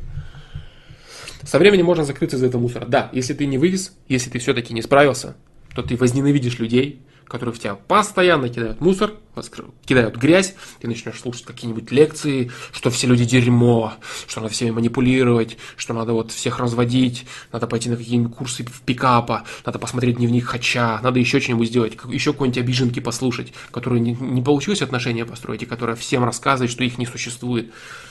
Вот. Да, такое тоже может быть, но э, лучше уж так сдохнуть, чем никого никогда не любя, да? Поэтому пробовать стоит в любом случае. Оба искренне все понимаете. Если все понимаете, если оба искренне, еще раз, да, как поддерживать отношения? Списывайтесь тогда, когда вам хочется. Если вы действительно любите друг друга, вам будет хотеться каждый день разговаривать друг с другом. Делайте это. Вот и все. Как не закрыться? Чтобы не закрыться, при вот всем вот этом бреду, бреде, который будет с человеком, в которого вечно кидают плевки, он должен понимать одну единственную вещь, которая очень простая – Прям она предельно простая. Смотри, если ты хочешь нормальных, искренних, чистых отношений, и тебе плюют все в лицо, то ты явно не один такой, кто хочет нормальных, чистых отношений. Явно есть хотя бы один человек, какая-то девушка, которая тоже хочет этого. Но проблема заключается в том, что вытерпев 2-3 плевка, парень начинает думать, что все, таких людей нет, все дерьмо. И девушка то же самое. Два раза обманута, все дерьмо. Хотя она-то продолжает искать чистых отношений, на самом деле. И он тоже. Как могут быть все дерьмом, если ты ищешь чистых отношений? Значит, есть кто-то, кто их тоже ищет. Правильно? Логика элементарная. Вот и все. Придерживайся этой логики. Э, храни в себе это понимание, что если хочешь ты, значит, есть те, кто тоже хотят. А те, кто рассказывают, что этого нет, они врут, потому что они не нашли и искать больше боятся. Потому что все-таки больно получать мусором в лицо, да, плевки, предательство, ножи в спину, как-то это все ощутимо остается на человеке. Вот. Силушки не хватает дальше искать и дальше получать оплеухи, да. Вот так вот. Но вероятность встретить такого человека мала, поэтому огромное количество закрытых, естественно, естественно, нормальных, полноценных пар, в которых люди абсолютно имеют, э, ну не стопроцентно, но максимально доступное взаимо, э, взаимопонимание, которые любят друг друга. Не один использует кого-то, один манипулирует кем-то, или один тащится за кем-то и так далее. Два человека любят друг друга, два человека имеют уровень взаимопонимания замечательный. Но я говорил да много раз об этом. То есть здесь э, нужно переходить в другую тему, нужно переходить в тему, чего ты заслужил, не заслужил, отношений, как ты. То есть эта тема начинает, то есть глубокое ос- осознание какой-либо темы, начиная там 85 плюс процентов, оно всегда перетекает уже э, в систему, в систему миропонимания. Ты уже начинаешь понимать, так, вот отношения, я логически, я могу встретить вероятность, это все бред. Человека, который тебе нужен, если ты заслуживаешь, ты встретишь. Точка. Все. Вот, поэтому если ты э, а продолжать искать, кстати, э, после плевков судьбы в лицо, продолжать искать. Это один из способов заслужить. Потому что если ты говоришь сам себе, да, мне больно, мне херово, меня бьют, меня предают, но я буду дальше терпеть все это дерьмо. Я не сдуюсь, не возьму себе человека, которым теперь я буду манипулировать. Нет, я не сдуюсь, я буду дальше идти по своему пути и искать то, что мне нужно. Не то, что я могу взять сейчас. У меня сейчас не получается взять, поэтому я тоже буду дерьмом. Если ты сдуешься, Тогда не обижайся потом, не рассказывай, что что-то я так... Иди дальше своим путем. Старайся, ищи, находи, вот все. Стараться найти качественные, качественные отношения – это один из, один из ключей, так сказать, к успеху, к тому, чтобы их найти. Но это лишь один, да? Я не говорю, что тот, кто ищет, он всегда найдет. Вот, всегда найдет что? Тот, кто ищет, он всегда найдет. Найдет что? То, что искал или что-то другое, да? Кто ищет, тот всегда найдет. Что найдет? То, что ищет или что-то другое? Тоже, да, классная поговорка. Кто ищет, тот всегда найдет. А что найдет? То, что ищет или то, что ему не нужно, он найдет? Но это никто обычно не спрашивает, да, это как-то остается за кадром. Вот так вот. Да, да, да, да, Дмитрий Иванов, про это начнешь. Блин, по-другому никак. По-другому никак. Я по-другому никак. Вероятность, понимаешь? Математическая вероятность тут неуместна. Ты можешь жить в одном доме с этим человеком и всю жизнь не пересекаться. Не взаимодействовать толком вообще. А можешь встретиться с человеком из другого города, и вы моментально сойдете. Понимаешь? Тут прочитать по цифрам вероятность невозможно. Вообще никак. Вот так вот. У всех свой предел, если 10 раз плюнуть, например, каждый раз добивает больше. Да, да, да, да. Сдуешься, твои проблемы. Останешься верен своему нутру, своей совести, которая что тебе говорит? Она тебе говорит, бро, ты по-прежнему хочешь. Да, эти, эти, эти, эти оказались не моими людьми. Дерьмо ли они вообще? Возможно, да. А возможно, просто я не их человек. И они меня просто таким образом отвергли. Возможно, эта девушка с кем-то найдет счастье, и она сможет с кем-то раскрыться и быть, насто... быть собой. А меня она отвергла, меня она послала. Поэтому плохая ли она, или просто мы с ней не подходим? Я этого не знаю. Но это пока ты ничего не понимаешь, ты этого не знаешь. А потом ты поймешь, что да, это просто не твой человек. Просто не твой.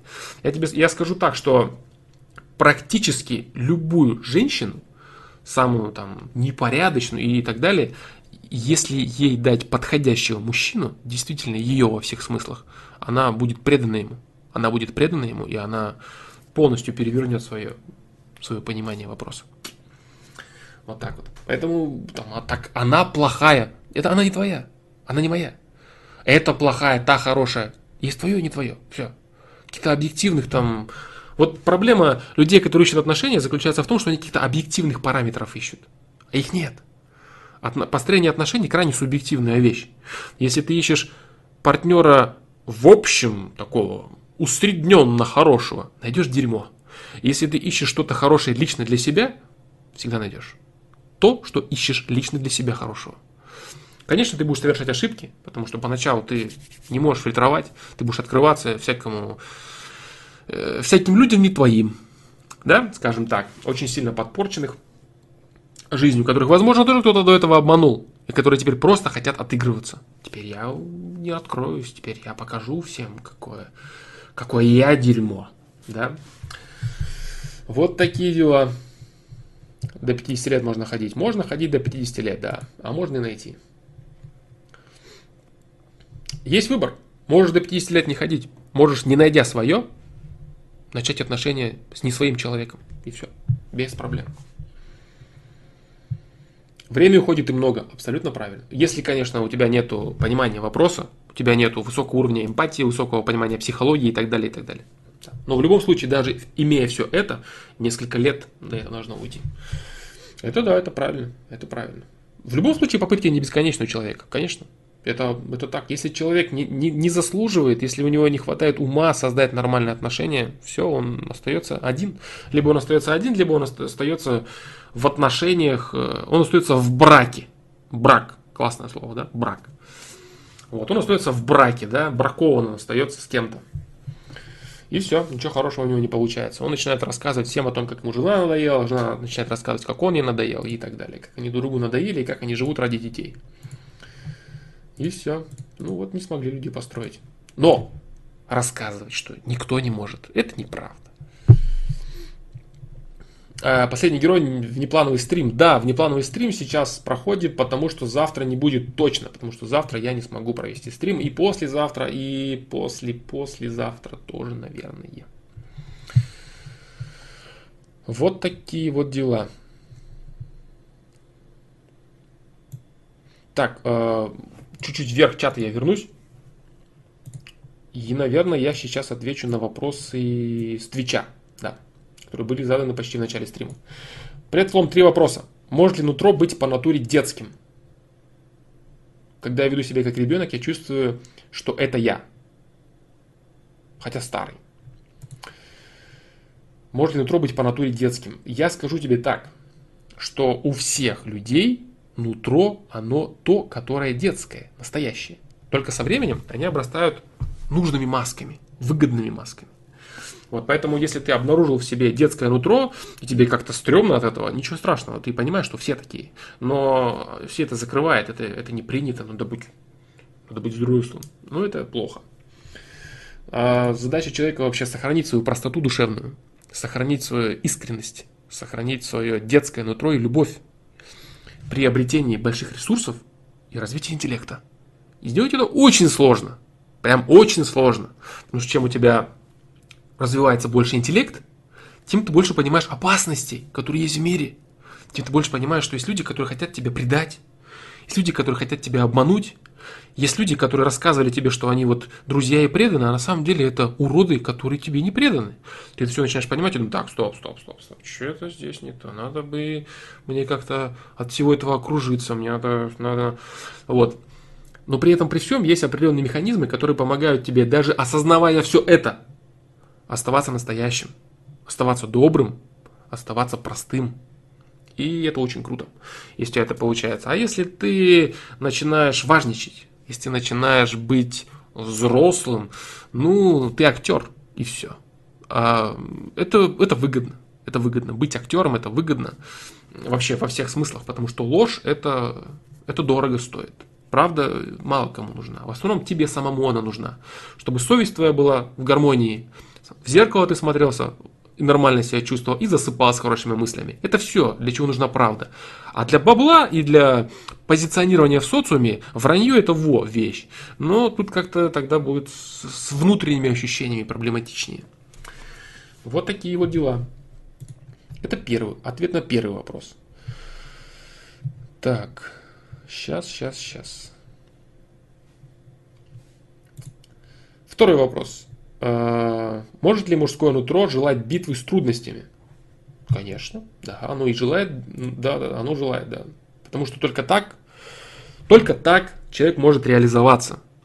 А, человек и мужчина, который в жизни не испытывал огромного количества трудностей, это человек, который себя не знает и мира не знает. Только, только люди, которые очень сильно падали и способны оказались встать, только эти люди действительно, они что-то понимают в жизни вообще.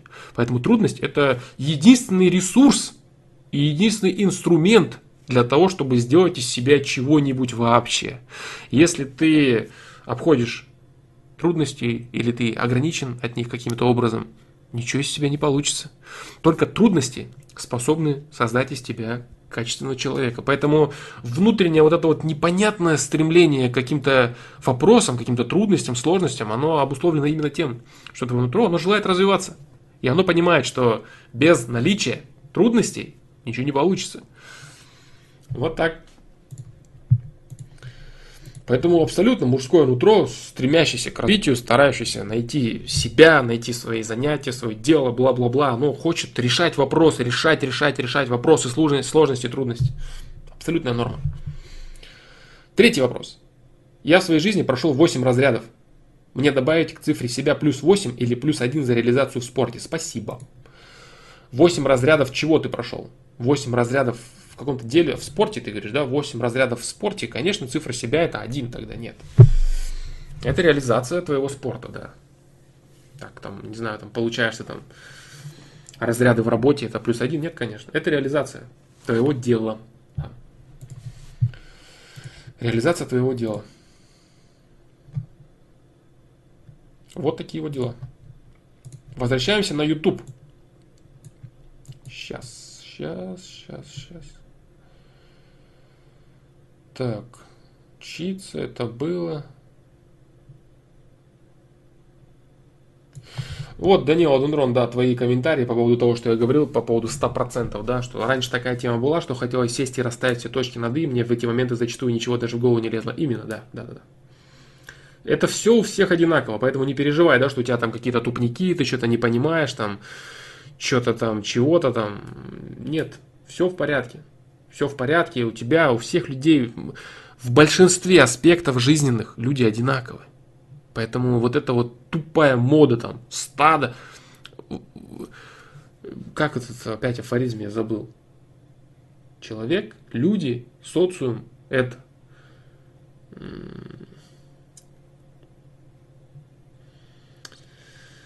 как же он уникальных, одинаковая куча уникальных личностей, что-то такое. Хорошо сформирован афоризм, в общем. А, Валера, нет, не виден твой вопрос на Твиче, его на Твиче нет. А, нет, есть, подожди, вот он. Есть, есть, есть, есть. Да, конечно, есть. На Твиче он есть, да. Да, он есть. Сейчас я на него отвечу. Так, в общем, вот такие дела, Данила Дундрон, все правильно. Сейчас, сейчас, сейчас, короче, сейчас я посмотрю афоризмы на сайте. Что, что из себя представляют люди, да? Сейчас.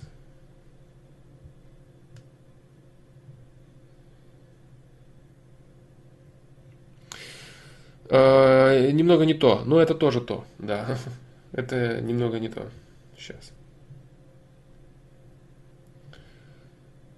Сейчас, сейчас, сейчас. Все отвечу, я все отвечу.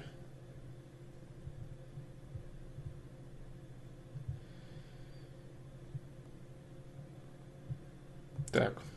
И что? Нету, что ли? Это в каком-то видео я говорил. Сейчас. Однородная масса уникальных личностей. Да, да, да, да, да. Ну, как-то не так. Сейчас, сейчас, сейчас, сейчас, сейчас. Лень, так, любовь. Сейчас. Достижение, знать, да, да, да, вот это, так, слабый, сильный, сознание. Люди это однородная масса уникальных личностей. Да, по-моему, все, все так и есть. По-моему, больше ничего нету. Да, да, да, да, да.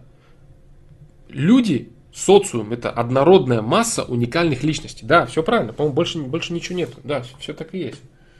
Однородная масса уникальных личностей. Все правильно. Вот это как бы и есть. Однородная масса людей, которые фундаментально очень сильно схожи, но при этом каждый человек уникален. Вот такой вот оксюмурон, который, в принципе, которыми наполнена наша жизнь, да, которыми наполнен сам человек. Как вот, допустим, парадоксы, да, так называемые. Парадокс свободы личности заключается в том, что она приходит через самоограничение и самопринуждение, да. То есть какая-то свобода личности, с одной стороны, можно подумать, если ты себя самоограничиваешь, самопринуждаешь и так далее. Но на самом деле, только работая над собой таким образом, ты в итоге только и становишься свободным. Допустим, ты становишься свободным от зависимости, курения. Ты самоограничением работал и сделал свою личность свободной. Вот непонятно, нелогичный парадокс. Как можно самоограничениями сделать себя свободным? А вот так. То есть ты искореняешь себе всевозможные привычки негативные, э, освобождаешься от идиотских зависимостей, от всяких своих страстей, от всяких ненужных, захламляющих твою личность вещей и становишься действительно свободной личностью. Вот так и здесь. То есть так и однородная масса уникальных личностей, да, люди, которые вроде бы, они как снег, люди как снег. Вот отличный пример, кстати, я его приводил. Так это оно и есть. Люди это снег, который вроде как одинаковый, но на самом деле разный. Каждая снежинка разная, а в итоге это снег. Вот так вот. То есть механизмы внутри одинаковые, да? Механизмы одинаковые, а внешняя мишура, она отличается немного. Ну и качество там одна больше, одна меньше. Больше там наворотов, меньше наворотов. Ресурсы разные чуть-чуть у всех. Ну а так куча снега, конечно. Так, э, Джонни Лау. Нет, Джонни Лау, я отвечу на этот вопрос после вопроса Валерия Гагрина, который задал он на Твиче. Да. Э, когда люди некачественно выполняют свою работу, от которой другие люди реально не удовлетворены, но при этом человек не понимает, что некачественно выполняет свою работу, как будет на это реагировать система? Люлей давать, чтобы человек посредством люлей смог понять свою неправоту, а опять ты заморачиваешься на том, как будет реагировать система. Я в прошлом стриме тебе говорил, хватит тебе это делать. Да, синдром супергероя Данила Дундрон, точно. Да-да-да. Это было давно, это был 2014 год, поэтому какие-то вещи я... Я запоминаю суть. Я запоминаю суть и смысл. А какие-то трактовки, фамилии, даты, чего-то, это все ненужная информация. Есть суть, которая, которую я знаю. Остальное я стараюсь все не захламлять голову лишними вещами. Вот. А, незнание закона, во-первых, не освобождает от ответственности, да. Но а, намерение, это очень важно. Намерение. Если человек действительно э, делает что-то от незнания, он будет получать те уроки, которые направят его к пониманию того, что он это делает, что он делает неправильно. Как ты говоришь, он будет получать люлей от системы в такой мере, чтобы он начал это понимать. А если человек делает это осознанно, это уже совсем другой вопрос. То есть куда его направлять? Какую сторону направлять человека, который делает свою работу плохо, зная, что он делает ее плохо? Он не так все понимает. Поэтому ему нужно просто сокращать ресурсы для действия, чтобы он мог меньше вредить. И это и система и делает.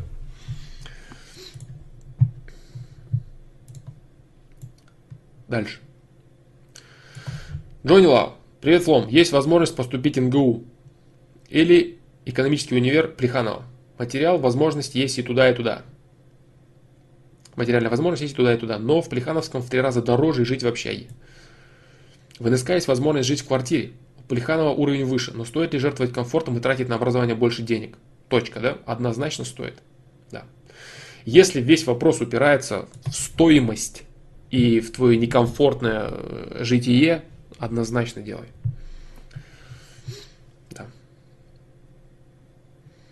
Поэтому какие-то там в общаге жить, квартира жить, в общаге жить, еще и жизнь узнаешь получше. В квартире успеть, успеешь пожить, да? А если ты говоришь качество, качество того материала, который тебе необходим,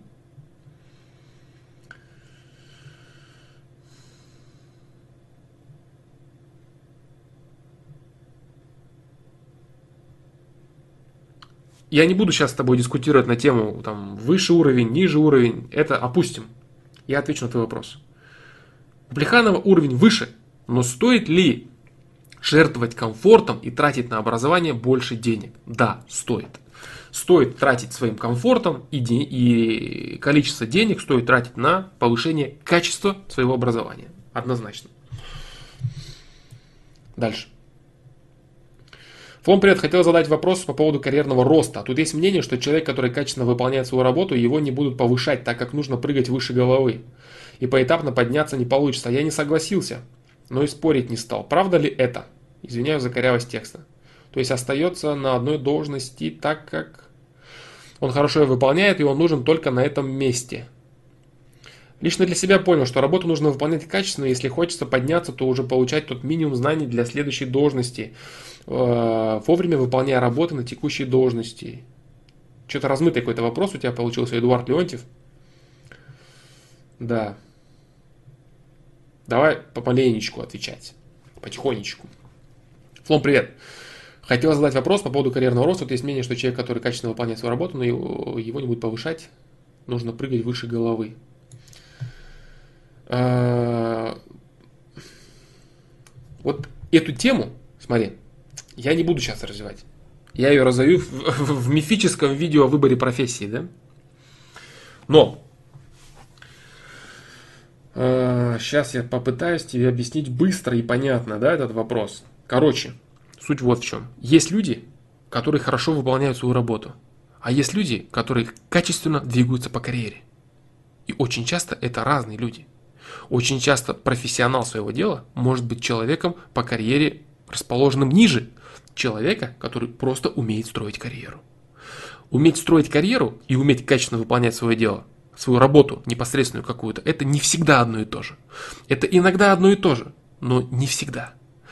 Вот, поэтому люди, которые умеют выполнять обязанности плохо, но очень верткие, очень хитрые, очень скользкие люди.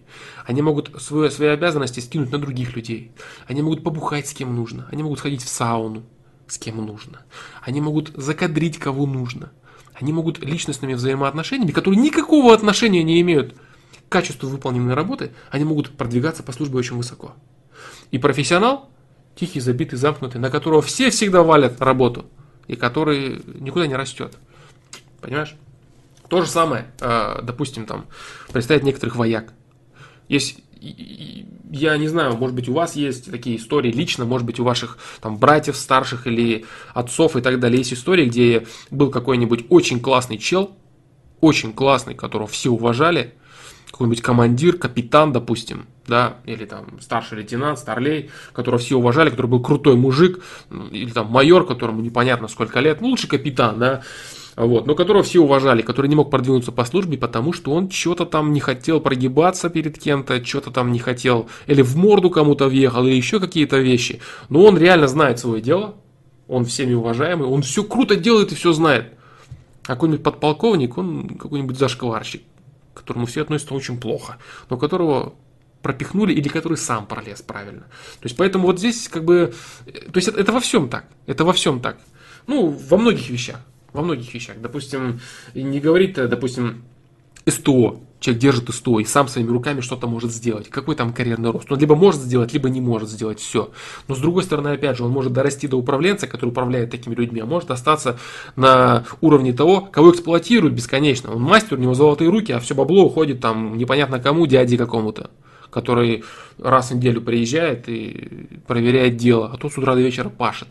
Карьерного роста нет, а работа выполнена хорошо. Карьерный рост, работа – это разные вещи. Разные. Надо понимать эту отличность. Потому что э, в построении карьерного роста здесь больше влияет психология и умение взаимодействия с людьми. Как ты можешь договориться, как ты можешь пролезть, как ты можешь схитрить, как ты можешь людей использовать для себя. Вот эти навыки влияют. А профессионал выполнить какое-то конкретное дело, это немного другое. Можно уметь делать хорошо и то, и другое, а можно что-то одно. Понимаешь? Вот как-то так. Поэтому вот тебе ответ, э, один из таких, да. Может, спойлеров, может, хорошо, что я раскрыл эту тему хотя бы частично, потому что это полезно. Видео по профессии непонятно вообще, когда будет и будет ли оно. Ну, я думаю, что да, но непонятно когда. Я думаю, что это полезный очень ответ.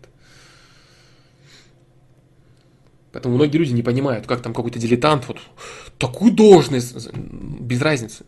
Должность, дилетант, это не всегда вещи сопоставимые там, министр какой-то, там, стал министром, вообще ничего не понимает. И так далее. Карьерный рост и умение выполнить свою работу – это не всегда одно и то же.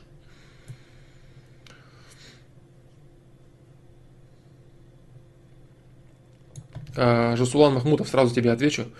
После достижения определенного уровня развития своей личности идет ли прогресс и развитие личности в геометрической прогрессии или все, все идет с той же скоростью и в том же темпе? Нету никаких правил вот от, ответ такой есть. У тебя есть возможность всегда развиваться в геометрической прогрессии. Сколько бы ты, вот сколько ты живешь, у тебя есть возможность, на каком уровне ты не находился. Просто, соответственно, круги у тебя будут меньше поначалу, если у тебя уровень развития маленький. У тебя есть всегда возможность развиваться по геометрической прогрессии. Но э, при достижении очень даже высокого уровня у тебя всегда есть выбор остановиться – Следовательно, если ты остановился, значит ты начал деградировать, потому что время это продолжает идти. Время идет, а развитие не происходит. На что ты меняешь свое время? Ни на что. Значит, ты деградируешь. Вот такие дела. Так.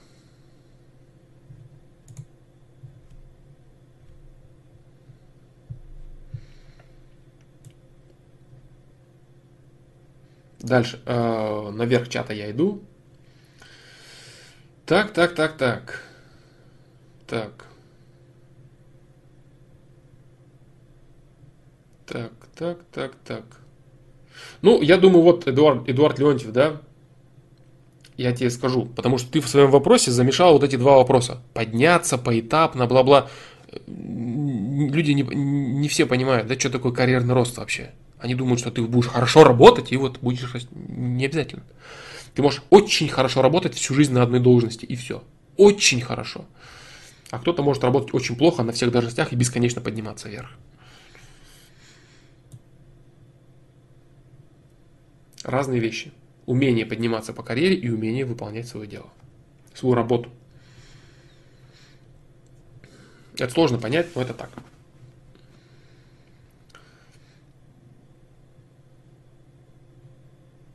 Если нет каких-то четких да, параметров, допустим, ты работаешь в банке кредитным менеджером, ты обработал определенное количество клиентов или привлек определенную сумму денег, у тебя есть повышение. Если такого нет, Если у тебя все это так размывче, раз, размыто и плав, плавно, значит ничего не будет происходить. Если есть какие-то конкретные вещи, оборот сделал, повысили, то сделал, сделали четкие задачи. Они очень часто э, в работе размыты. И они размыты именно для того, чтобы ты их бесконечно выполнял хорошо, а тебе платили так же, как и раньше, или меньше. Вот и все, только для этого, чтобы эксплуатировать работника. Четкие задачи, при, которых, при выполнении которых ты имеешь повышение, можно работать замечательно, а начальник за, за много лет даже не заикнется о повышении тебе зарплаты. А ты будешь выполнять все на 100% замечательно. А ему это не нужно, ему это не выгодно. Вот и все.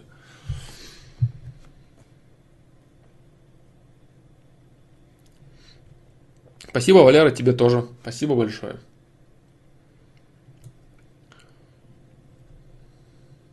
Так, дальше. Дальше, дальше. Так, так, так. Вот Эдуард Леонтьев, наверное, закончим мы, вот имеется в виду вот э, вопрос э, профессии, да? Я думаю, этого будет достаточно, чтобы в кучу не мешать все тебе. Вот я думаю, что если ты вот въедешь то, что я ответил, это будет круто, этого будет достаточно. Вот реально, для одного ответа это будет прям супер круто.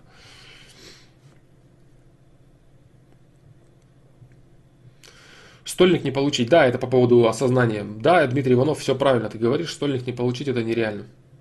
Да. Можно стремиться к этому. Сто процентов не бывает. Как нет ноля, так и нет ста процентов. После 0.0000001 идет сразу минус 0.001. Да? 0 не, нету, ноля не существует. Так и 100% недостижимо. Все это варьируется в вероятностях.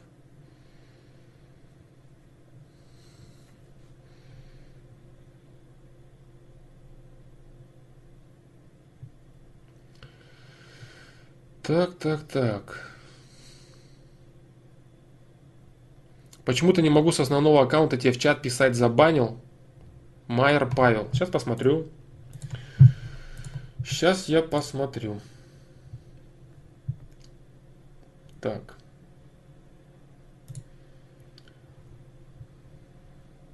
Так, так, так.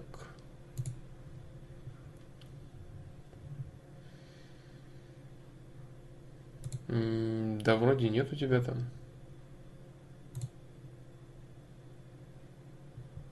Да, вроде нету.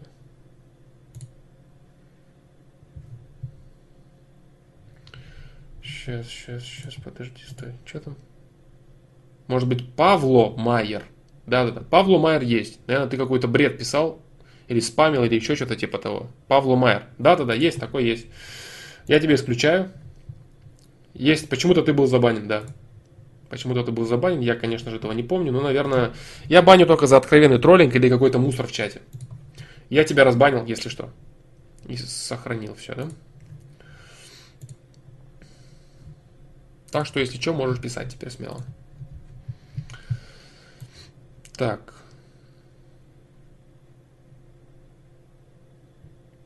Флом, стоит ли читать разные ситуации по взаимоотношениям на твоем сайте, чтобы добавить понимание? Смотря к кому, да? Смотря кому. Что ты поймешь из того, что я пишу? Поймешь ли ты действительно так человека, который задает вопрос? Я понял. Сможешь ли ты вынести из этого настолько вот сможешь ли ты вынести из этого то, что я подразумеваю, вынесет из этого тот, кому я отвечаю на вопрос. Вот человек задает вопрос, я формирую определенное понимание о нем, исходя из вопроса. И отвечаю ему, соответственно, так, чтобы он понял. Сможешь ли ты всю эту конструкцию понять, ехать, для чего я ответил и так далее. То есть, знаешь что, а, в принципе, можно знакомиться с практически всей информацией. Главное, оставаться от нее слегка на дистанции. То есть, э, побаиваться ее в плане того, чтобы тупо слепо не начать верить и тупо слепо не начать отрицать. Так, знаешь, все вероятности. Может быть, посмотрим, проверим. Вот это вот так? Может быть. Приложим какой-нибудь ситуации, посмотрим. Да? Или там посмотрю, приложу там к ситуации каких-то там людей, которых я знаю, или к каким-то прошлым ситуациям. То есть можно так поразвивать кругозор, но аккуратно. Чтобы тупо не следовать, не верить там на 100%, да, думать, чтобы уметь немного.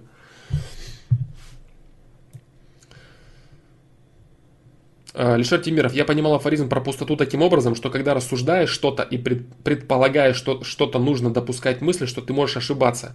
И порой мне сложно понять, где грань, что я прав, а где есть э, пробелы. Так как допускаю мысль, что ошибаюсь даже в том, что прав. Нормально. Где грань, если она. Все правильно ты делаешь. Ты правильно понимаешь, абсолютно. Афоризм про пустоту в рассуждениях таким образом, что предполагаешь, что, что нужно допускать мысль, что ты можешь ошибаться. Все правильно. Да, все правильно. Все правильно. А если ты вот в том контексте, в котором я говорил, умея допускать пустоту в рассуждениях, значит, ты понимаешь, что тебе дальше не продвинуться. Понимаешь? То есть ты не хочешь об этом рассуждать дальше. Стоп.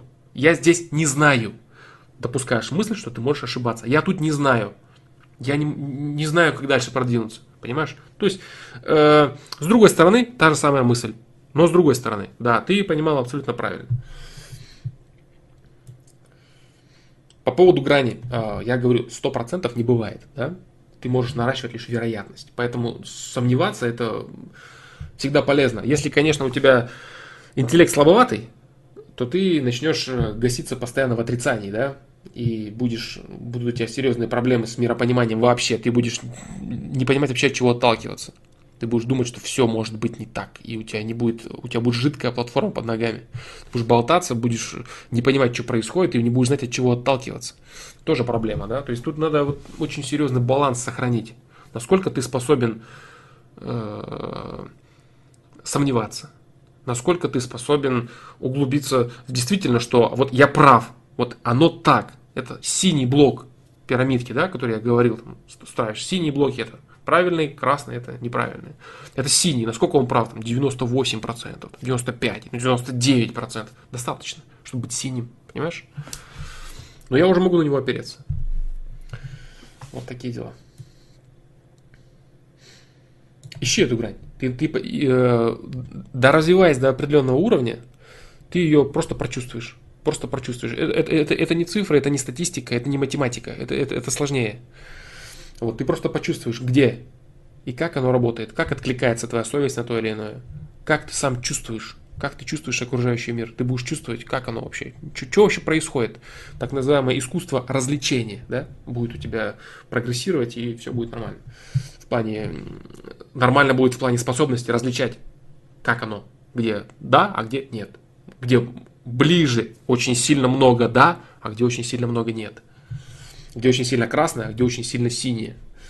Или зеленое, любой цвет, как удобно. В общем, правильно и как Doodle, когда ты прыгаешь, есть те платформы, на которые можно приземлиться, а есть те платформы, которые проваливаются под тобой, да? Doodle Jump.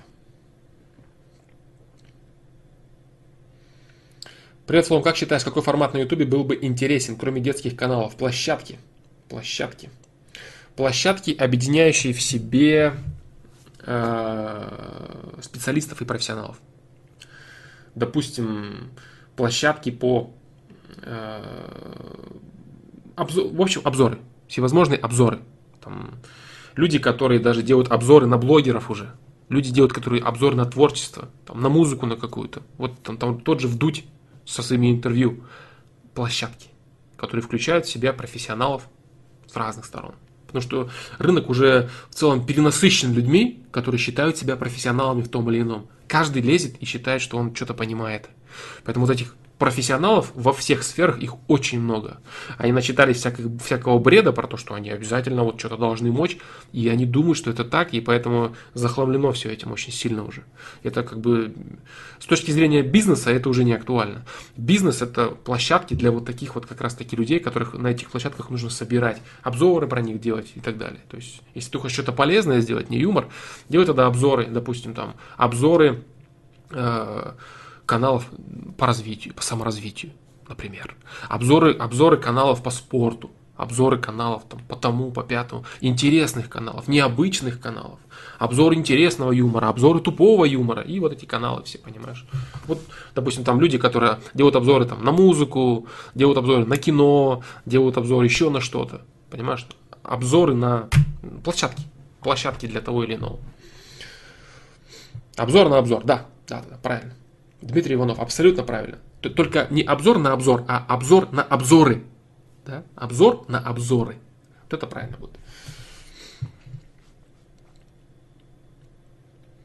Игорь Пестов, да, посмотрел интервью Чичваркина, я в начале стрима говорил об этом. Э, мне он понравился искренностью. Он э, такой человек достаточно смышленный, достаточно смышленый, понимающий, побитый жизнью чел, нормально, соображающий в своих делах. Но когда он полез в политику, конечно, это печалька совсем получилась, да, совсем было его слушать. Ну, без всякой там какой-то негатива, просто он не, не понимает, что говорит. Он, поним, он думает, что там Крым, например, может быть реально независимым государством. Крым реально независимым. Что вот он может быть и не с Россией, не с Украиной, а вот сам там, что вот людей вот те, которые вот воруют, их надо вот быстренько всех убрать. Он, он не понимает, что это невозможно сделать, что они никогда не дадут тебе власть, что они застрелят тебя, они убьют тебя. Ты не сможешь этого сделать. Саакашвили тоже думал, что все так просто. Когда в Украину попал и думал, что сейчас он быстрее всех коррупционеров вот уберет, а в итоге Аваков его сгноил и все. Вот так. Он не понимает вообще. Он, он думает, что какой-то бизнесмен там может управлять лучше будет управлять, чем, чем Путин, например, страной, да, в которой все решают силовики, например бандиты, силовики. Бизнесмен там просто сдуется и все. Бизнесмен может управлять Америкой, потому что президент в Америке это должность, которая не наделена полнотой власти. Вот. А Россия это немного другое. В России человек, который управляет Россией, он наделен полнотой власти. И он должен взаимодействовать с людьми, имеющими силу, а не бизнес настраивать, там законы писать, да. Вот так вот. Если юмор, пародии на артистов, например. Пародии без проблем. Кстати, канал Сатир. Э, очень хорошие пародии, очень смешные и качественные. Пожалуйста, юмор, пародии. Пародии на артистов, пародии на, пародии на пародии, пародии на блогеров. Вот кто не, кто не знает, посмотрите, Сатир. Э, вот так пишется, по-моему. Да, по-моему, вот так пишется. Не уверен, но вроде как так. Очень интересный канал.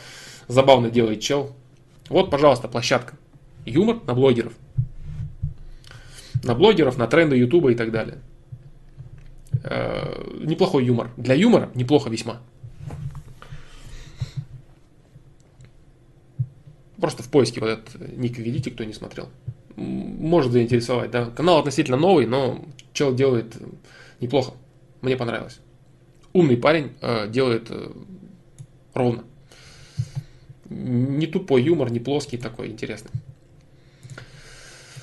Так, дальше, дальше, дальше, дальше.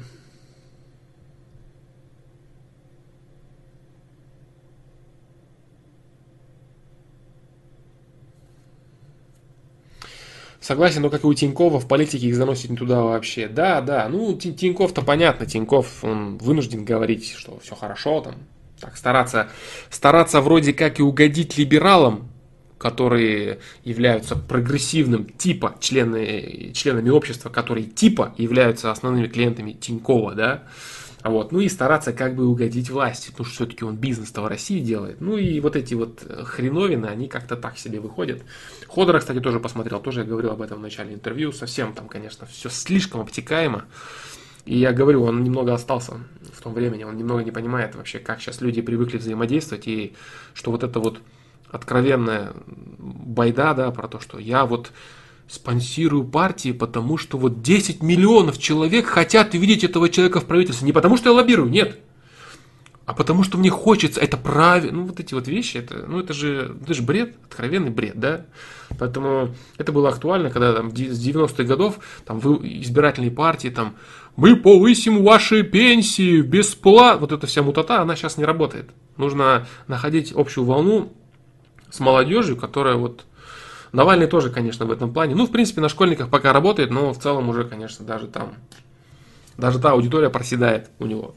Потому что даже... Кстати, Навальному спасибо большое за то, что он э, в целом э, такое молодое поколение, он сейчас э, вовлекает в политику. То есть людей, которые смотрели всякий развлекательный бред, он вовлекает очень сильно в политику. И у него есть мысль вот такая. Он думает, что так будет что он э, сейчас вот это молодое 12-13-летнее поколение забирает в политику, и потом, когда они через несколько лет, там, через 5-6 лет, там, он-то, понятно, не надеется в 2018 ни на что, но потом, может быть, э, он привлекает этих людей и думает, что со временем они сформируются в его аудиторию. Но это не так для него. К сожалению, он это, наверное, не понимает и не поймет, скорее всего. когда они достигнут избирательного возраста, эти люди, если они начинают разбираться, заниматься политикой с 13 лет, с 14, с 12, и когда им будет 18, эти люди будут понимать очень хорошо и про политику, и про то, кто такой Навальный и так далее. Вот, и они вряд ли останутся в аудитории.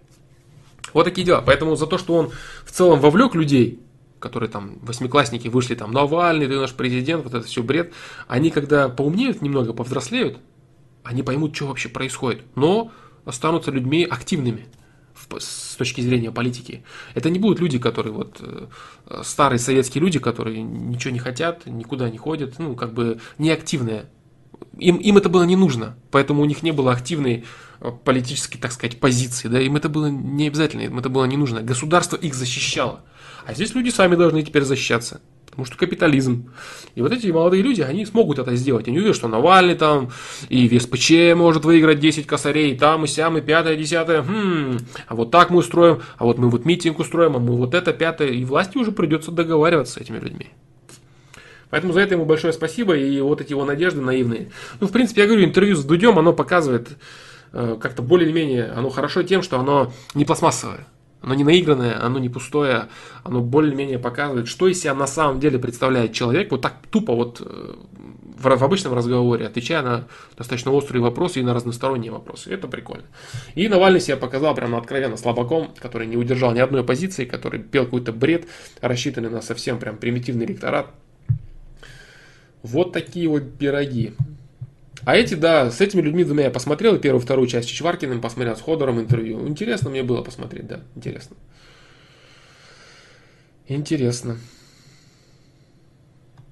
Да, да, да, с царем Путина сделать, да. Ну, это как бы понятно, да, что это надо говорить. Тиньков говорил, это надо говорить, это выгодно говорить, опасно говорить обратное.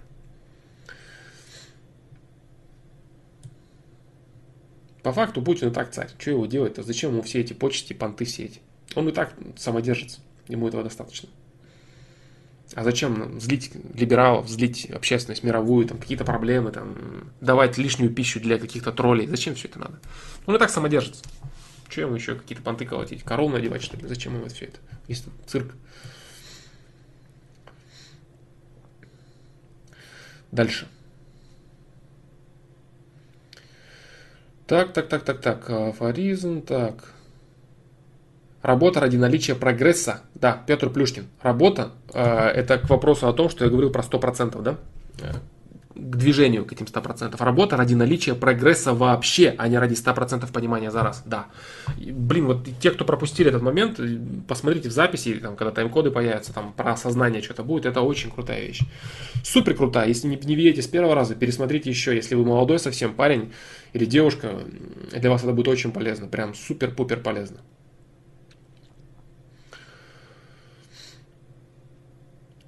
Так. Так, так, так, так, как не закрыться, тролливали.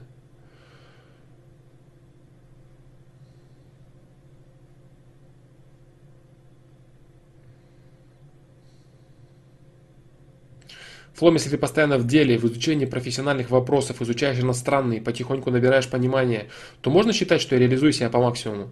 Я не знаю, по максимуму или не по максимуму, но можно ли считать, что ты себя реализуешь? Да. Я не знаю, как определить твой максимум, понимаешь? Насколько ты в деле? Что значит постоянно в деле? Это, это очень обтекаемые, очень обтекаемые ответы. Я постоянно в деле, в изучении профессиональных. Что ты, что, что ты в деле? Как ты это изучаешь? Насколько ты ресурсов тратишь правильно? Изучаю иностранные. Как ты их изучаешь? Какой у тебя прогресс есть? Что он у тебя, в чем он у тебя измеряется? В том, что ты, допустим, там флуента достиг? Или ты сколько-то слов изучаешь? Как это все меряется? Потихоньку набираешь понимание. Да? Это непросчитываемые параметры, чтобы сказать тебе, да, вот ты по максимуму реализуешься, блин, красавчик, вообще базару нет. Непонятно, как это происходит у тебя, да? Факт есть в том, что ты себе реализуешь. Это круто. По максимуму или не по максимуму, сложно ответить.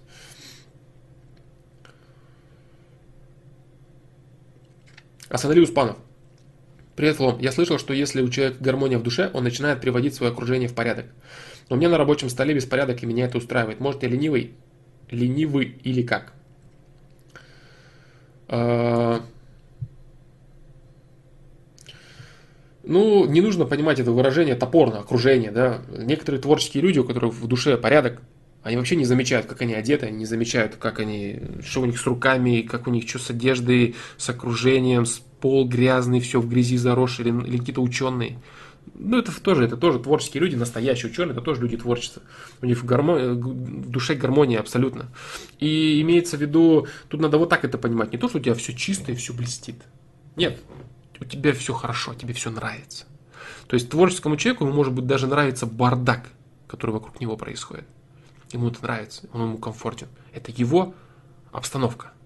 Другому человеку, ну, педантичному, ему нравится, что все вот четко, правильно. Это его порядок. У каждого человека разный порядок, разная гармония и разное понимание того, что его по-настоящему. Понимаешь? Если тебе некомфортно в бардаке, надо это решать. И это будет решаться, если ты, у тебя будет обретаться гармония в душе. Понимаешь, я о чем? То есть какие-то вот шаблоны, всегда должен быть порядок на столе. Да ты посмотри огромное количество ученых, которые, или людей творчества, картины пишут, художники, писатели. Да там черт ногу сломит. Вот, и они были в гармонии. Они находились на замечательном уровне развития себя. Да. То есть немного шире надо посмотреть. Немного шире на этот вопрос.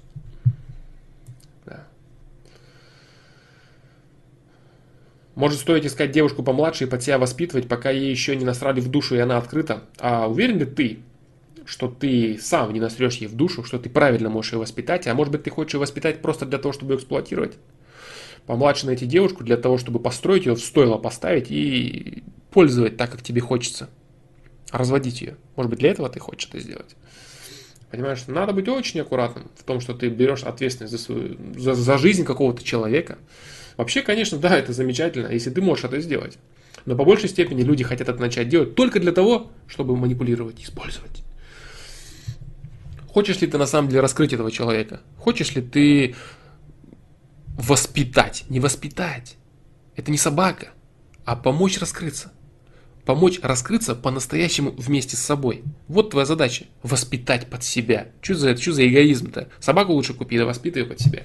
Вот. А человеку, человеку нужно помочь раскрыться в правильном направлении, которое он тоже хочет. А хочет любой нормальный человек искренности и любви. Все очень просто. Вот. А воспитывать берут, да, те, кто, кого все имеют, обманывают, а он берет себе воспитывать, чтобы не им манипулировали, а он манипулировал. Вот. А можете ты взять чистого человека – так сказать, у которого совесть чиста, помыслы чисты, и раскрыть его так, чтобы он был счастлив, а не так, чтобы ты для себя его воспитал. Можешь? Пожалуйста, делай. Без вопросов. Красавчик. Вот так вот. Помочь раскрыть? Замечательно. Можешь? Делай. Можешь, делай. Да-да, можешь, делай. Без проблем вообще. Способен ты на это? Делай. Замечательно будет.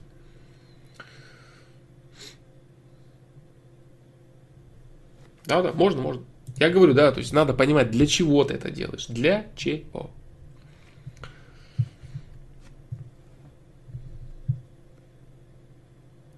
Ну, я не буду про себя говорить, да, Игорь Пестов, а, потому что этот срок, он а, ничего никому не даст. И что я понял, как бы, как я понял, какого времени я понял. И это будет звучать не полезно, да? Это будет звучать не полезно для всех, да? Не полезно это будет звучать. Я не хочу отвечать на этот вопрос. Не хочу. Ну, как бы я могу сказать, что достаточно неплохо разбираюсь в людях, и достаточно неплохой уровень эмпатии и бла-бла-бла. Ну, короче, я могу себя дальше долго рассказывать и хвалить, расхваливать, но в целом я не хочу отвечать на этот вопрос.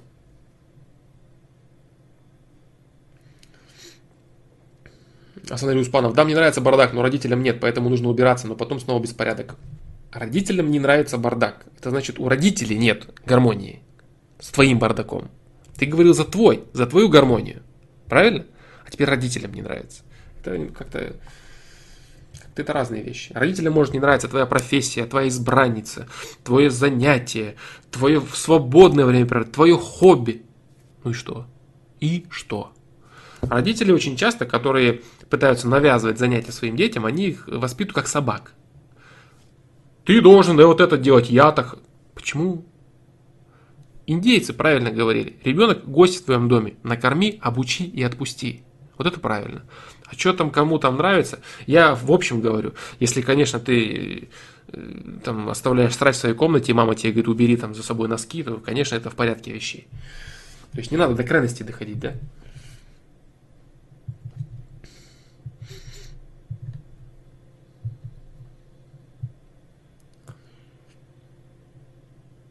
В том, что делать, если даже имеются успехи в саморазвитии, я жестко прокачался, развился на том сайте, духовный институт, институт поступил, но чую, что девушку пока недостоин. Ну, если чуешь, дальше развивайся.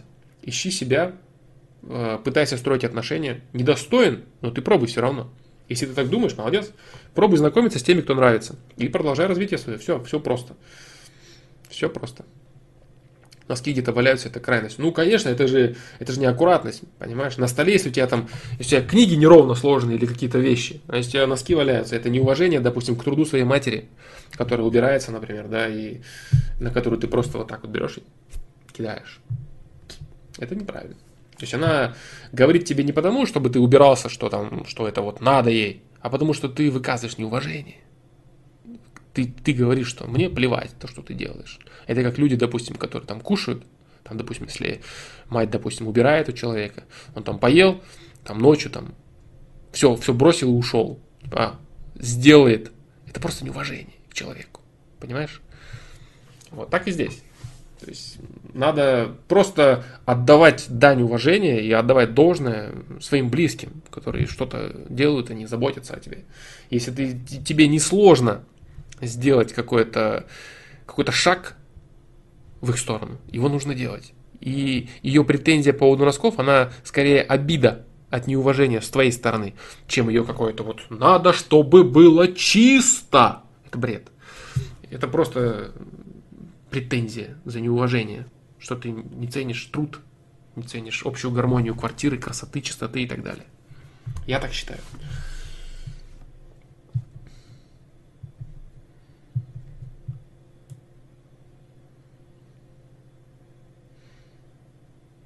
Просто я такую девушку визуализирую, что надо хорошенько соответствовать. Ну, отлично, отлично, соответствуй, значит соответствуй. Все очень просто. Ты как бы знаешь, что надо делать, да? Как бы и в целом ты не готов строить сейчас серьезные отношения. Вот найдешь ты такую девушку, и что будет? Вы что, будете дружить с ней 6 лет? Или сколько там ты с ней будешь дружить? Ты в целом еще пока не готов. Ты не можешь э, начать жить с этой девушкой вместе, например. Вот. Вы можете как-то дружить, да, в принципе, это возможно, начать строить отношения там и так далее, встречаться, там, дружить с ней 5-6 лет. Может быть такое, да, но да, ты прав, ты не готов. Я тебе даже тоже могу это сказать, да. Пока ты не готов. Пока продолжай расти. Если ты действительно хочешь нормальных отношений, тебе надо еще чуть это, чуть подкачаться. Ну, да, в целом, носки валяются, конечно. Это не то чтобы крайность, да, там. Это не крайность. Но я говорю по поводу валяющихся носков и реакции со стороны мамы на этот счет. Это вот это может быть, понимаешь? Это не то, что чистота нужна, нет. Просто она обижается за неуважение. Вот это важный момент. Вот такие дела. Она никогда не скажет тебе об этом. Она просто будет говорить про чистоту. Хотя на самом деле ей напрягает неуважение твое. К ее труду. Да. Вот такие вот дела.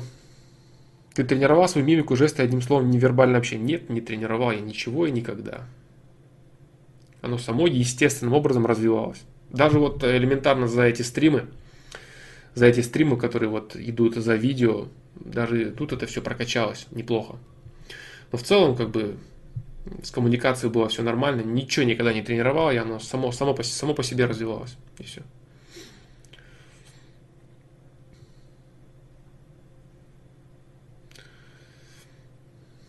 Поэтому вот как-то так.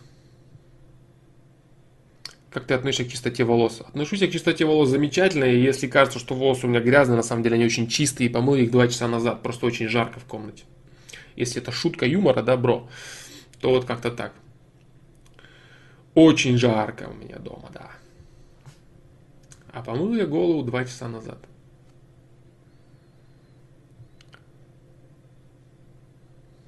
Да, заметно жарко, конечно, конкретно.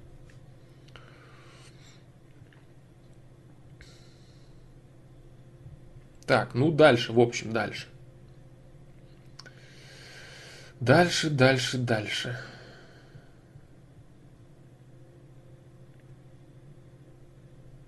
Да, ну вот как-то так, да. Вот такой ответ. В голову я мою каждый день. Минимум один раз. Летом бывает и два.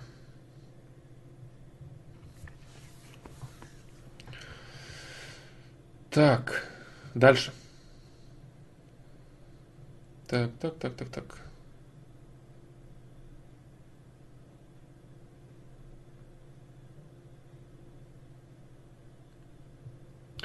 Еще вопрос. Мама часто меня ругает, психует из-за того, что я разговариваю с собой. На людях могу смеяться, злиться, жестикулировать, ей это очень не нравится. И при этом она сама дома разговаривает.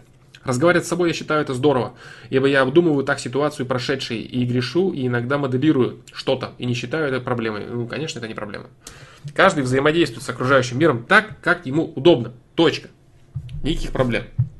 Если, тебе, если ты не доставляешь э, неудобства окружающим, а маме на самом деле ты неудобства не доставляешь. Она думает, что ты доставляешь неудобства окружающим тем самым и переживает за твое позиционирование, там, как ты будешь выглядеть в глазах окружающих, там чего-то, чего-то и так далее.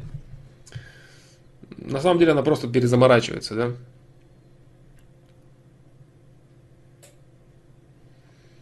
А у тебя нет проблем, конечно. Разговаривай с собой, делай, обсуждай, анализируй, как хочешь. Люди разные, по-разному абсолютно занимаются процессом самоанализа, процессом развития, нет никаких проблем, нет никаких-то там конкретных четких вещей, да, которые вот должны быть так, а не иначе. Нет, конечно, ничего такого подобного не бывает.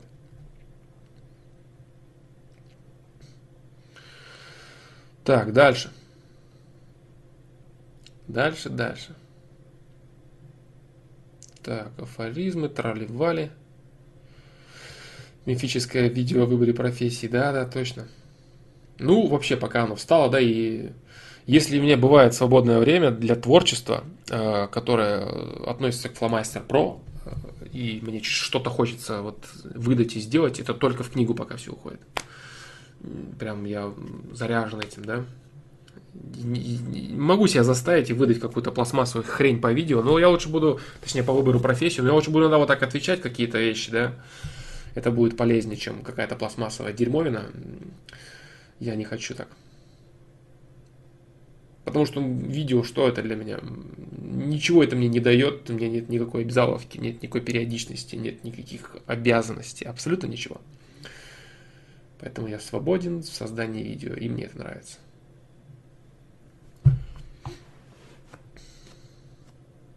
Поэтому, может быть, оно непонятно когда. И это круто. Но оно будет такое, какое мне нравится.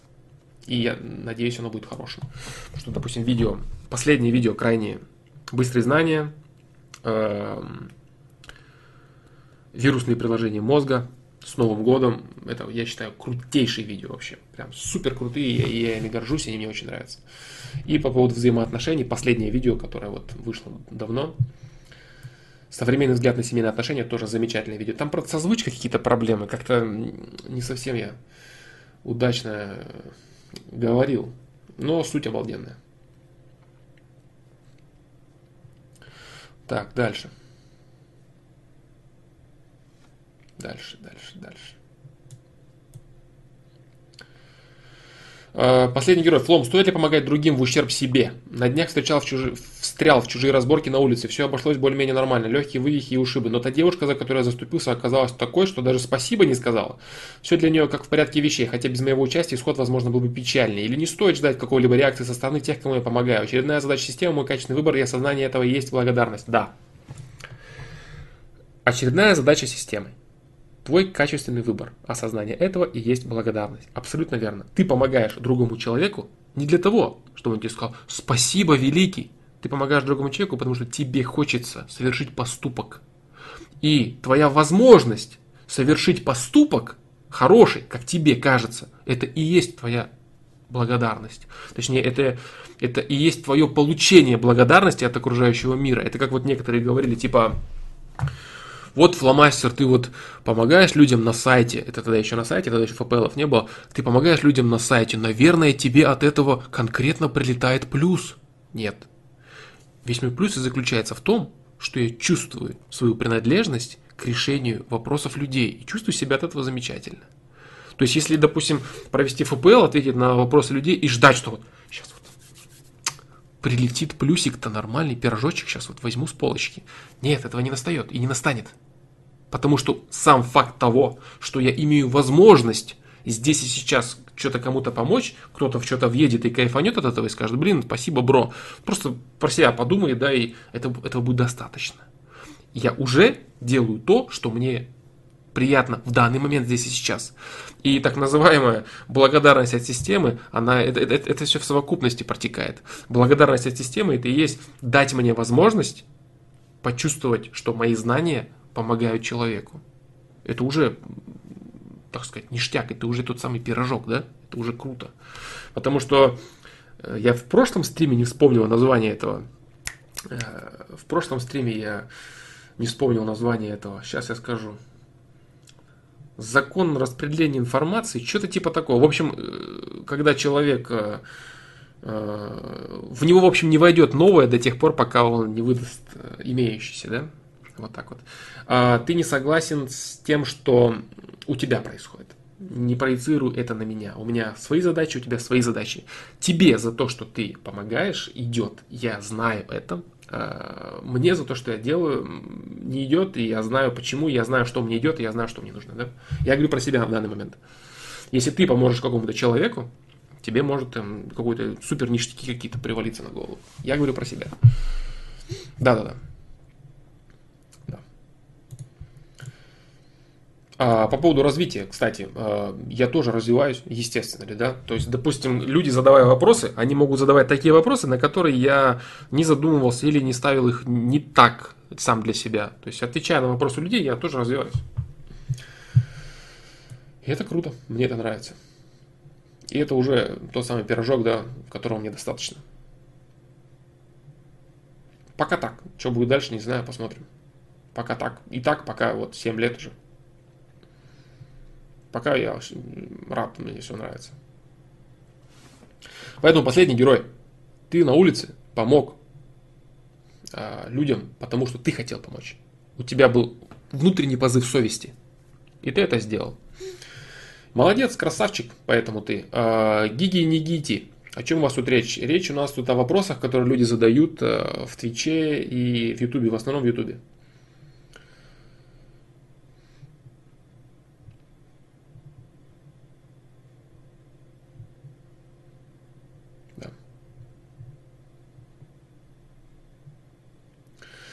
Почему верующие называют себя верующие, если Бог есть, Бог для них? А, потому что у них нет визуального подтверждения, неопровержимых данных, при которых они могли бы сказать «знающие». Именно поэтому люди, имея косвенные доказательства, а, они считают себя верующими, потому что они верят, они знать не могут, они не видят, они лишь понимают и на косвенном уровне являются верующими. Они не могут быть знающими. Даже как бы они не убеждались в этом в своей жизни, в наличии Бога для себя, кто верит, да, и кто может убеждаться, они не могут называть себя знающими, они могут называть себя лишь верующими на там, сильно верующие, слабо верующие и так далее. Это, в принципе, правильная э, постановка вопроса. Экспериментальный уровень, экспериментальный, не существует никаких объективных факторов, которые могли бы указывать на стопроцентное наличие все факторы субъективные достаточно такие. И каждый человек убеждается в этом по-разному. Кто-то может знать, да, кто-то может знать на определенное количество процентов, да, исходя из своего личного опыта. А, кто-то может называть это верой. А, просто здесь терминология в чем заключается? Знание предполагает стопроцентное понимание. Понимаешь? Вот в, в той терминологии, э, в терминологии веры в, терминол... в религиозной терминологии. Знание предполагает стопроцентное, стопроцентное наличие, способное э, подтвердить, доказать какими-то объективными способами для всех. А вера – это э, субъективная вещь лично для каждого человека и имеющая определенный процент. Вот почему они называют себя верующими.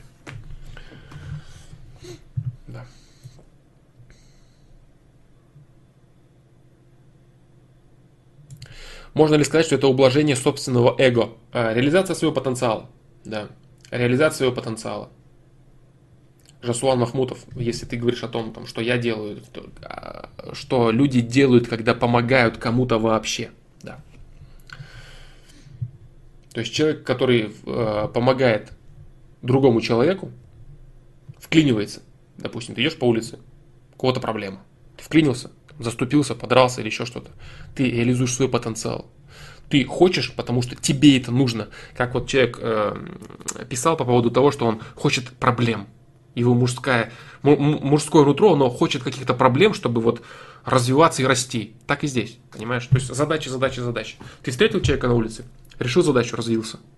Я встретил огромное количество задач. Пам-пам-пам-пам, решил, насколько возможно, развился. Понимаешь? Вот это реализация своего потенциала, это развитие.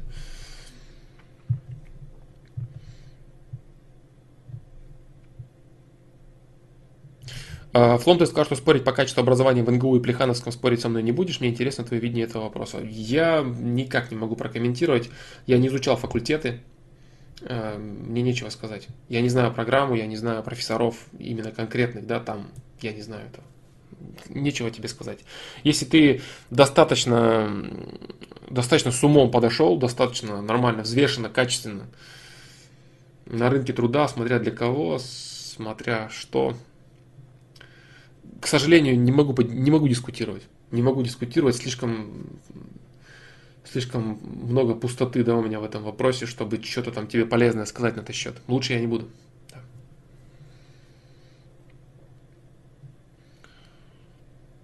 Главное определись вот с решением своего вопроса, который ты мне задал. Если ты считаешь, что это действительно более стоящая вещь, делай.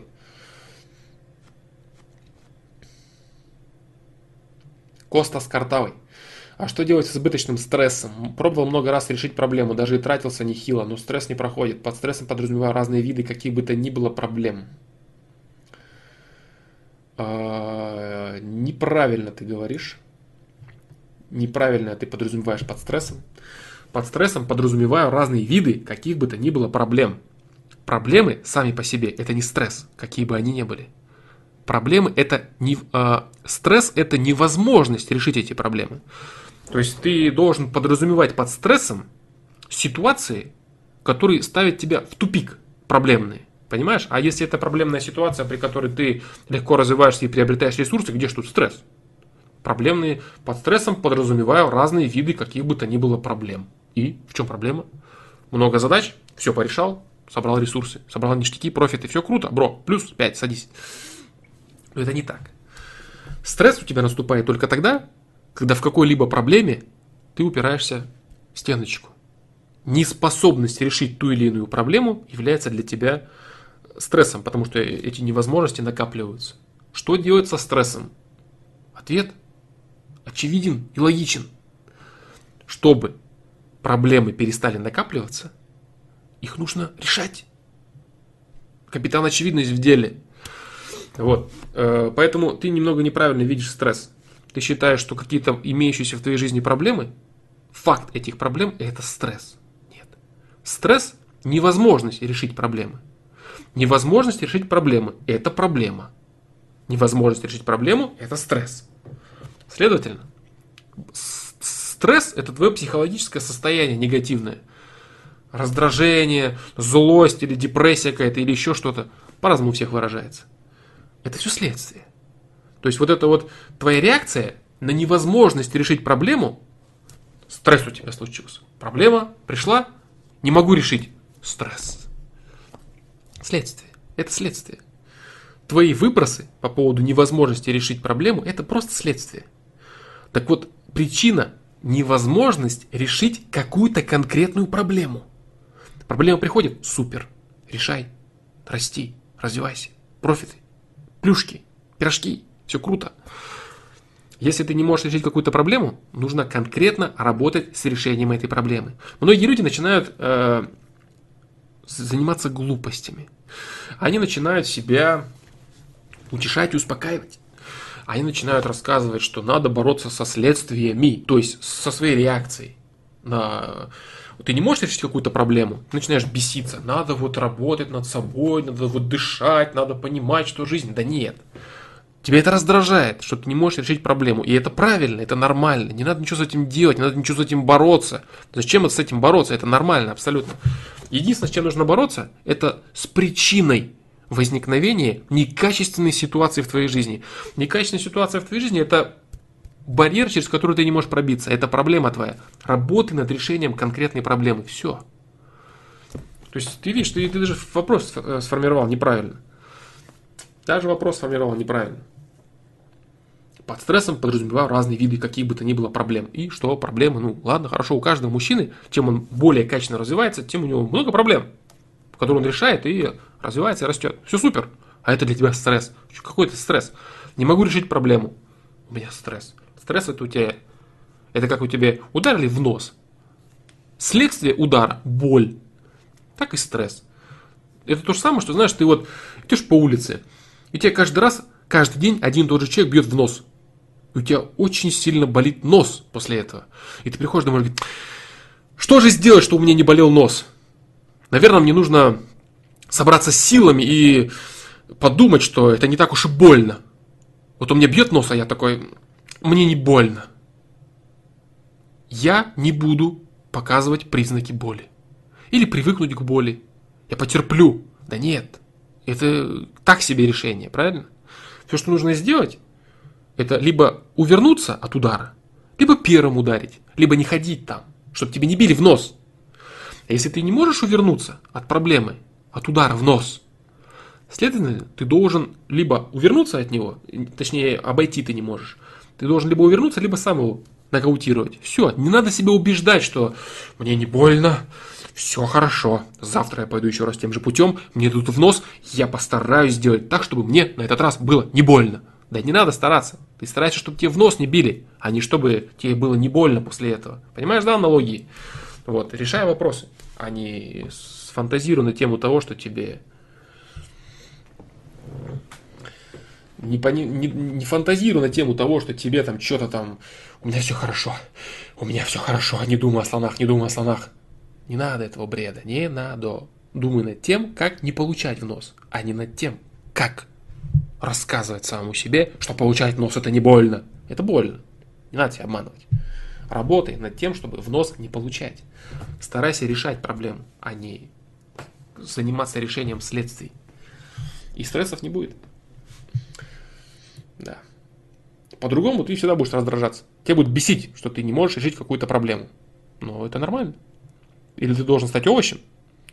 Я не могу решить проблему. Ну и что? У меня много проблем, которые не решены. Ну и что? Это правильно, типа? Это неправильно, это плохо. Так не надо делать. Надо напрягаться и решать проблемы. Дальше.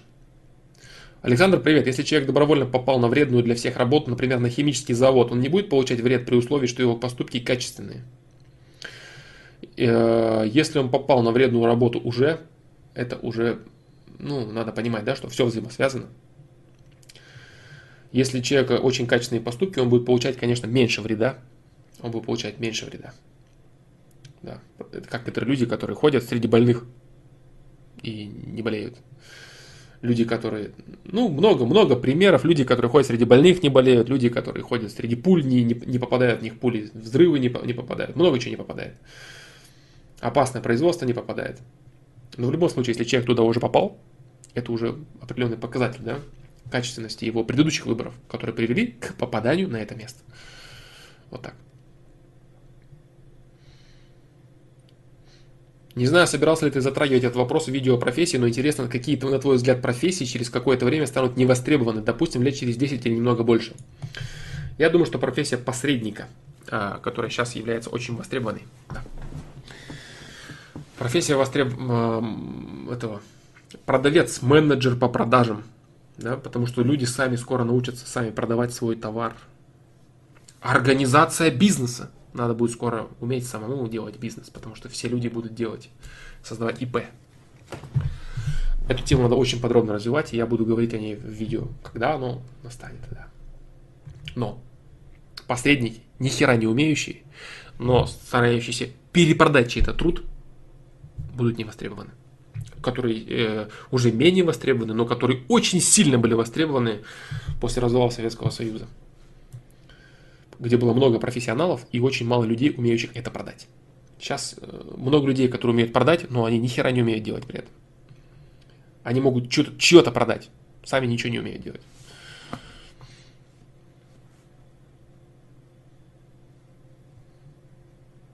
Ну вот, да, да, да, сейчас уже не нужна.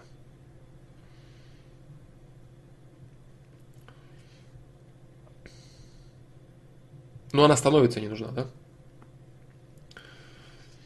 То есть раньше люди крутились между потребителями и производителями товара. Сейчас производители находят уже прямой выход на потребителей товара. То есть делать бизнес на том, чтобы посредничать между товарами, это практически нереально. Уже даже продажи в магазинах, допустим, там купи-продай, уже, уже тоже не актуально практически. Интернет-магазины, крупные сети выдавливают людей с рынка. Жасулан Махмутов, спасибо за выделенное время. Флом очень интересно и полезно. Всем удачи. Спасибо, дружище, спасибо. Так. Вот как-то так. Ну, я буду говорить об этом подробно. Сейчас э, все-таки не буду говорить. Шурик, Шурик. Э, привет, мне 17. Поступил в универ на специальность туризма. Планирую в будущем заниматься этим в США. Какие навыки мне стоит развивать и чему учиться сейчас, чтобы в будущем не жалеть о зря потраченном времени? Сорян, если вопрос глупый. Так, еще раз. Специальность туризма. Коммуникация. Подожди, так, туризма. Да, коммуникация. Коммуникация, язык. Да. Коммуникативные навыки и знания языка на данный момент. Все, остальное это просто знание базы, э, базы того, чего ты можешь предложить.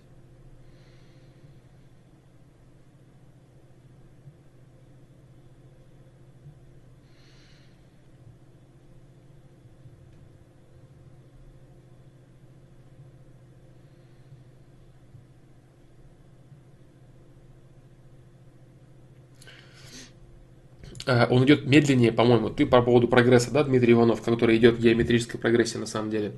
Э, количественно медленнее, но качество, которое ты получаешь, оно весит гораздо больше. Именно поэтому это прогрессия геометрическая. Допустим, вырасти от 0% до 20%, это аж на 20%. Аж 20% а вырасти от 90 до 95%, это всего 5. Но эти 5% весят больше, чем вырасти от 0 до 40 или до 50. Понимаешь? То есть качественно ты растешь гораздо больше. То есть вес твоих знаний, он весит больше, чем... То есть ты растешь уже вглубь, а не вширь. И поэтому это и, и идет геометрическая прогрессия, да? Просто она не количественная. Качественная. Количественно меньше, качественно больше как, допустим, перейти э, там, от белого пояса до черного, это один путь, а, допустим, от седьмого дана до восьмого дана, это гораздо больший путь, чем от белого пояса до черного, да?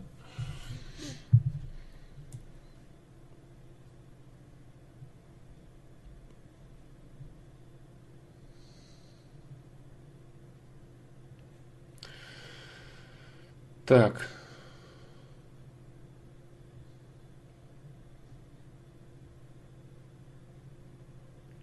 Это как в качалке. Сначала вес быстро набирается, а потом по килограмму в год. Да, по килограмму в год он набирается, но зато э, соотношение твоей силы и массы, оно качественно становится несоизмеримо.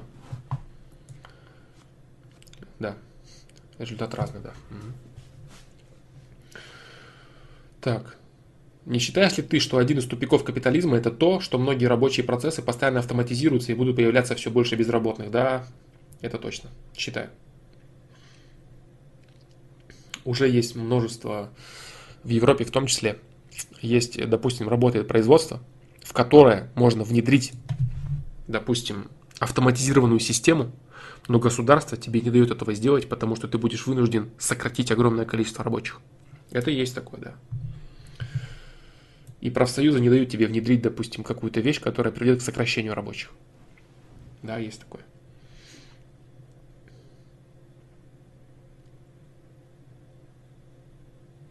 Эту тему развивать пока не хочу. Так. Так, так, так. Так, так, пользу я точно вижу, с девушкой вообще, наверное, неверно общался. А, ну, Дмитрий Иванов, это к вопросу о том, что полезно ли читать тебе, да? Да, полезно. Круто, если полезно, замечательно. Так.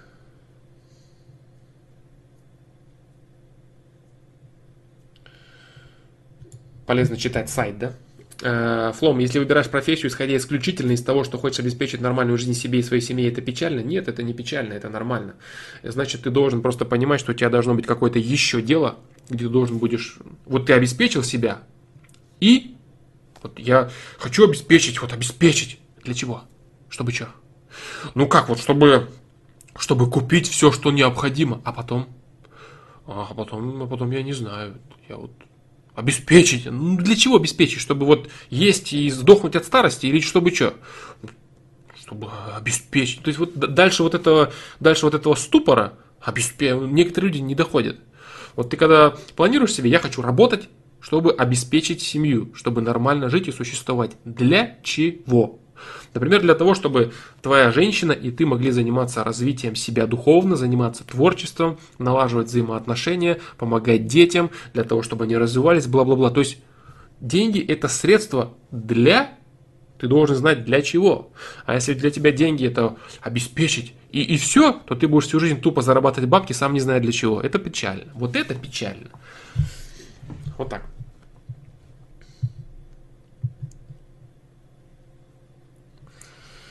Дальше.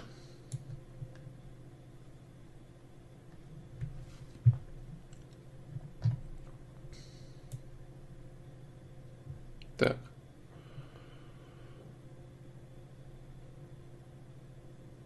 Так, так, так, так, так. Ага, вот. Так, дело в том, что с недавнего времени пошел параллельно работать по специальности преследовал ту цель, что освоение будет лучше, если теорию буду совмещать с реальной практикой. Это продолжение вопроса как я понял, да? Дело хорошо дается, продукт в целом получается качественным. У меня сейчас ежедневное самопринуждение, развиваясь по данной специальности.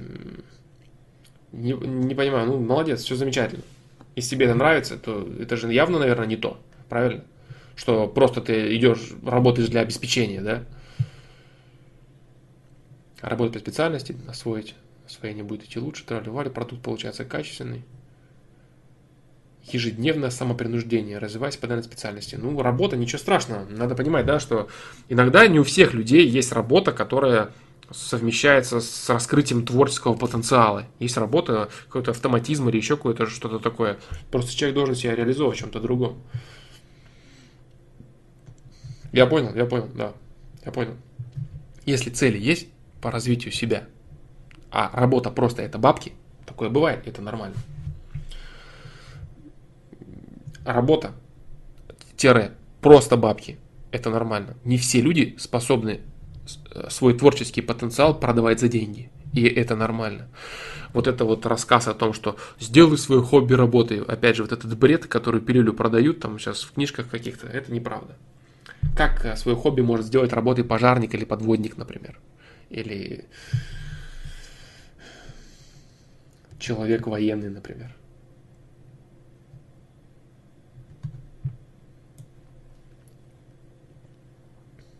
Да-да, работа это только деньги и точка. Бывает такая работа, ничего страшного. Приходишь домой, занимаешься своими делами любимыми, и все. Все в порядке. Не парься. Так, так, Тиньков, тролливали. Так. Успехи саморазвития, тролливали, тренировал. Так, если девушка в 18 лет иногда пьет и курит, это очень плохо. Хочется помочь ей уйти от этого говна. Это же хорошее развитие. Или вообще с такими не стоит связываться. Еще всякий бред в голове романтический. Да почему? Бывает часто, что девушка выпивает 18 лет и курит. Бывает, да, бывает, заблуждается. Но это модно. Она не хочет быть отсталой, да, и так далее. Твои попытки вытащить ее, не знаю, насколько это актуально, насколько ей это нужно.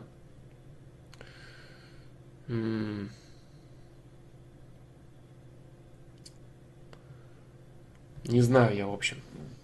Я не знаю, э, конкретно нужна ситуация. Понимаешь, дело в чем? Дело в том, что если ты начнешь нормальные отношения с девушкой, нормальные, э, без того, чтобы что-то ей запрещать, там вот ей объяснял, вот ты знаешь, курить вредно, ты думаешь, она не знает, что курить вредно? Или она не знает, не, не читала всякую хрень про ЗОЖ, не знает пабликов?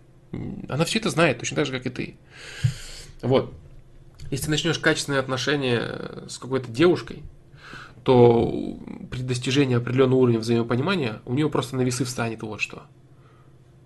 Идти с тобой по жизни, сделать тебе приятное или не делать этого. И если она захочет это сделать, она все это сама и так бросит. Она поймет, что да, во-первых, это неправильно. Во-вторых, я ошибалась. В-третьих, ему будет приятнее от этого. Она будет видеть, что ты стараешься. Сама захочет постараться. А рассказывать про то, ты знаешь, вот курение вызывает. Да все знают, что оно вызывает. Всем насрать на это абсолютно. И что алкоголь вызывает, тоже насрать. Пока это в голове не щелкнет, так вот, ничего, лечка бесполезна. Бесполезно. Твои знания, они очень мало дают. Понимание человек должен сам добывать, а уж осознание, так и вообще.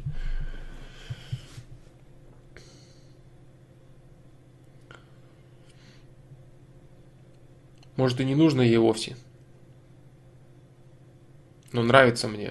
Нравится тебе э, манипуляция во благо, отучение от вредных привычек. Вопрос, попробуй, попробуй, сможешь ли ты, надо ли ей, весишь ли ты ее вредных привычек, понимаешь? Она повесит, э, поставит на весы отношения с тобой и бросить пить и курить. Скажет, да нахрен мне этот Дмитрий Иванов, я лучше схожу с подругами в клуб, побухаю, да курну, когда у меня настроение плохое, послушав какую-нибудь сопливую хрень. Вот и все. А маме говорила, бросить обещала, это все так. Прохладная, прохладный cool story. Человек должен сам себе сказать, кому он обещал, говорил, там, собирался, это все, все туфта и бред. Человек должен созреть для этого. Созреть и сам себе сказать, все. И после этого будет все. С кем он что болтает, рассказывает, это все, все это не важно. Он дозревает и говорит стоп. И все. И наступает стоп. Полезен ли опыт самостоятельной жизни за границей для молодого перспективного человека? Э, нету такого критерия. За границей, на границе. Нету такого понимания, что можно в своем городе развиваться, можно за границей хренью маяться, жить там в каком-нибудь там на квадратном метре и заниматься хренью, и все, вот тебе весь опыт. Опыт самостоятельной жизни. Кого-то он вообще раздавить может. Человек вообще не справится с этим, в депрессию впадет в глубочайшую, или там подтянет на что-то, или компания непонятна у него. Для кого? Для кого, что из себя представляет человек, что это за опыт за границей, за какой границей, что там за люди, что там с ментальностью, что там вообще с тем, э, с тем, чтобы человек был способен раскрывать себя. Может ли он на той за границе себя раскрывать или нет? Или наоборот, он там в рамках в стойле у него все плохо и душа у него плачет. Вот как это? Много очень переменных. Да. Под перспективным человеком я имею в виду молодого олененка. Да, я понял, что ты в кавычки это взял. Да, молодой и перспективный. Я понял. Смотря для кого смотря для кого. Игорь Пестов не бросит, пока ценность этой привычки у нее не упадет в ноль. Правильно, да. Ценность, ценность. То есть для нее там пока там расслабиться, это, да, это круто. А когда у нее на весы встанет любовь своего молодого человека или уважение к нему, или нравится ли твоему молодому человеку, счастлив ли он от того, что ты куришь, что-то как-то у нее так сразу раз, если она действительно любит этого человека, она понимает, что он несчастлив от того, что она курит, она сразу же бросит это. Не надо ничего говорить, и даже будет. Сама, сама это сделает, без проблем. Вот так. Обучение за границей. Ну, обучение, самостоятельная жизнь, обучение. Для кого, опять же? Опять же, для кого? Не для всех. Там, опять же, да, из этих всяких модных книжек, там, уезжай, там, нет ответа общего, нету. Для кого? Все познается в конкретике. Для кого? Да.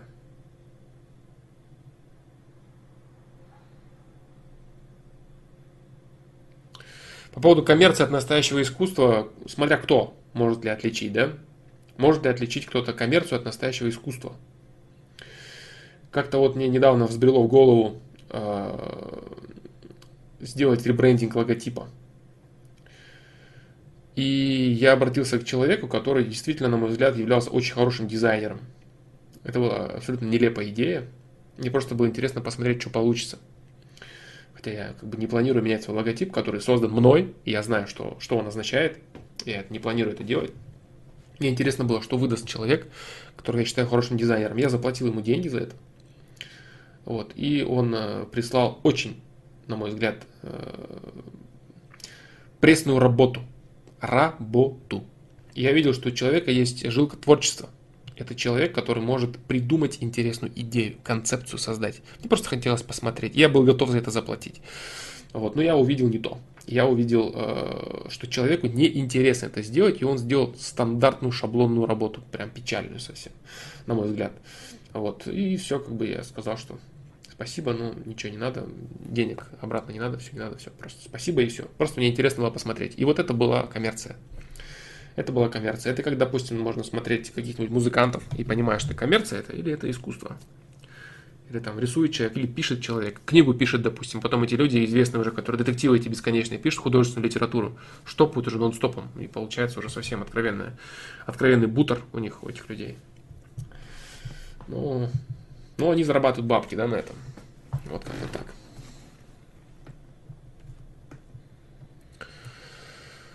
Так. Так, так, так, так.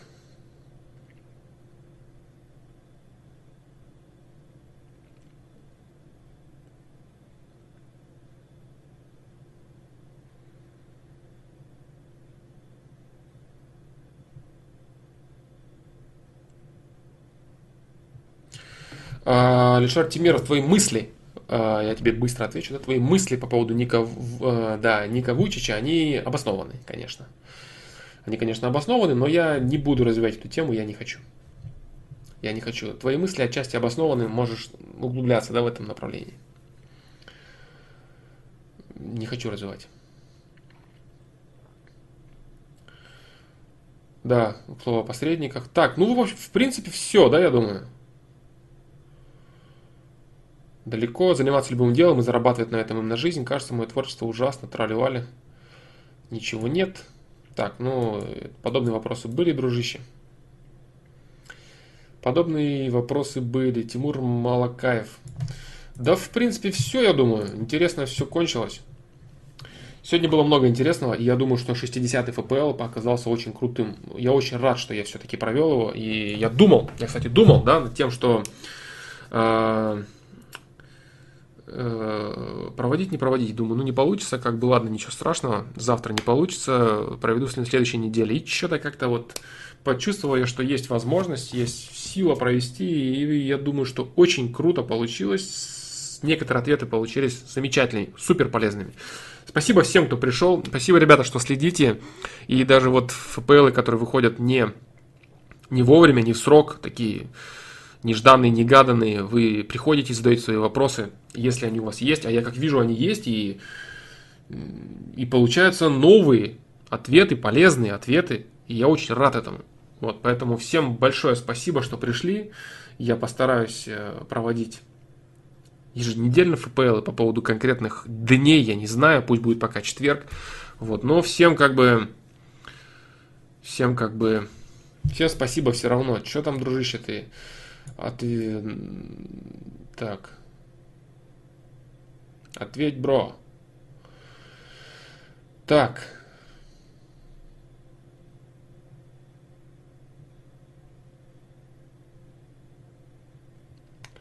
Давай отвечу тебе. Привет, фломастер. Бросил зависимость два месяца уже, как не занимаюсь этим. Бросал по твоей методике упор на осознание и заметил, что у меня нет, нет никакой ломки. Такое чувство, что идет подпитка постоянно осознанием. Так ли это? Конечно так. Осознание абсолютно, конечно. Да, да, да, да. Ответ да. Да, дружище, да. Да, да, да, да, да, да.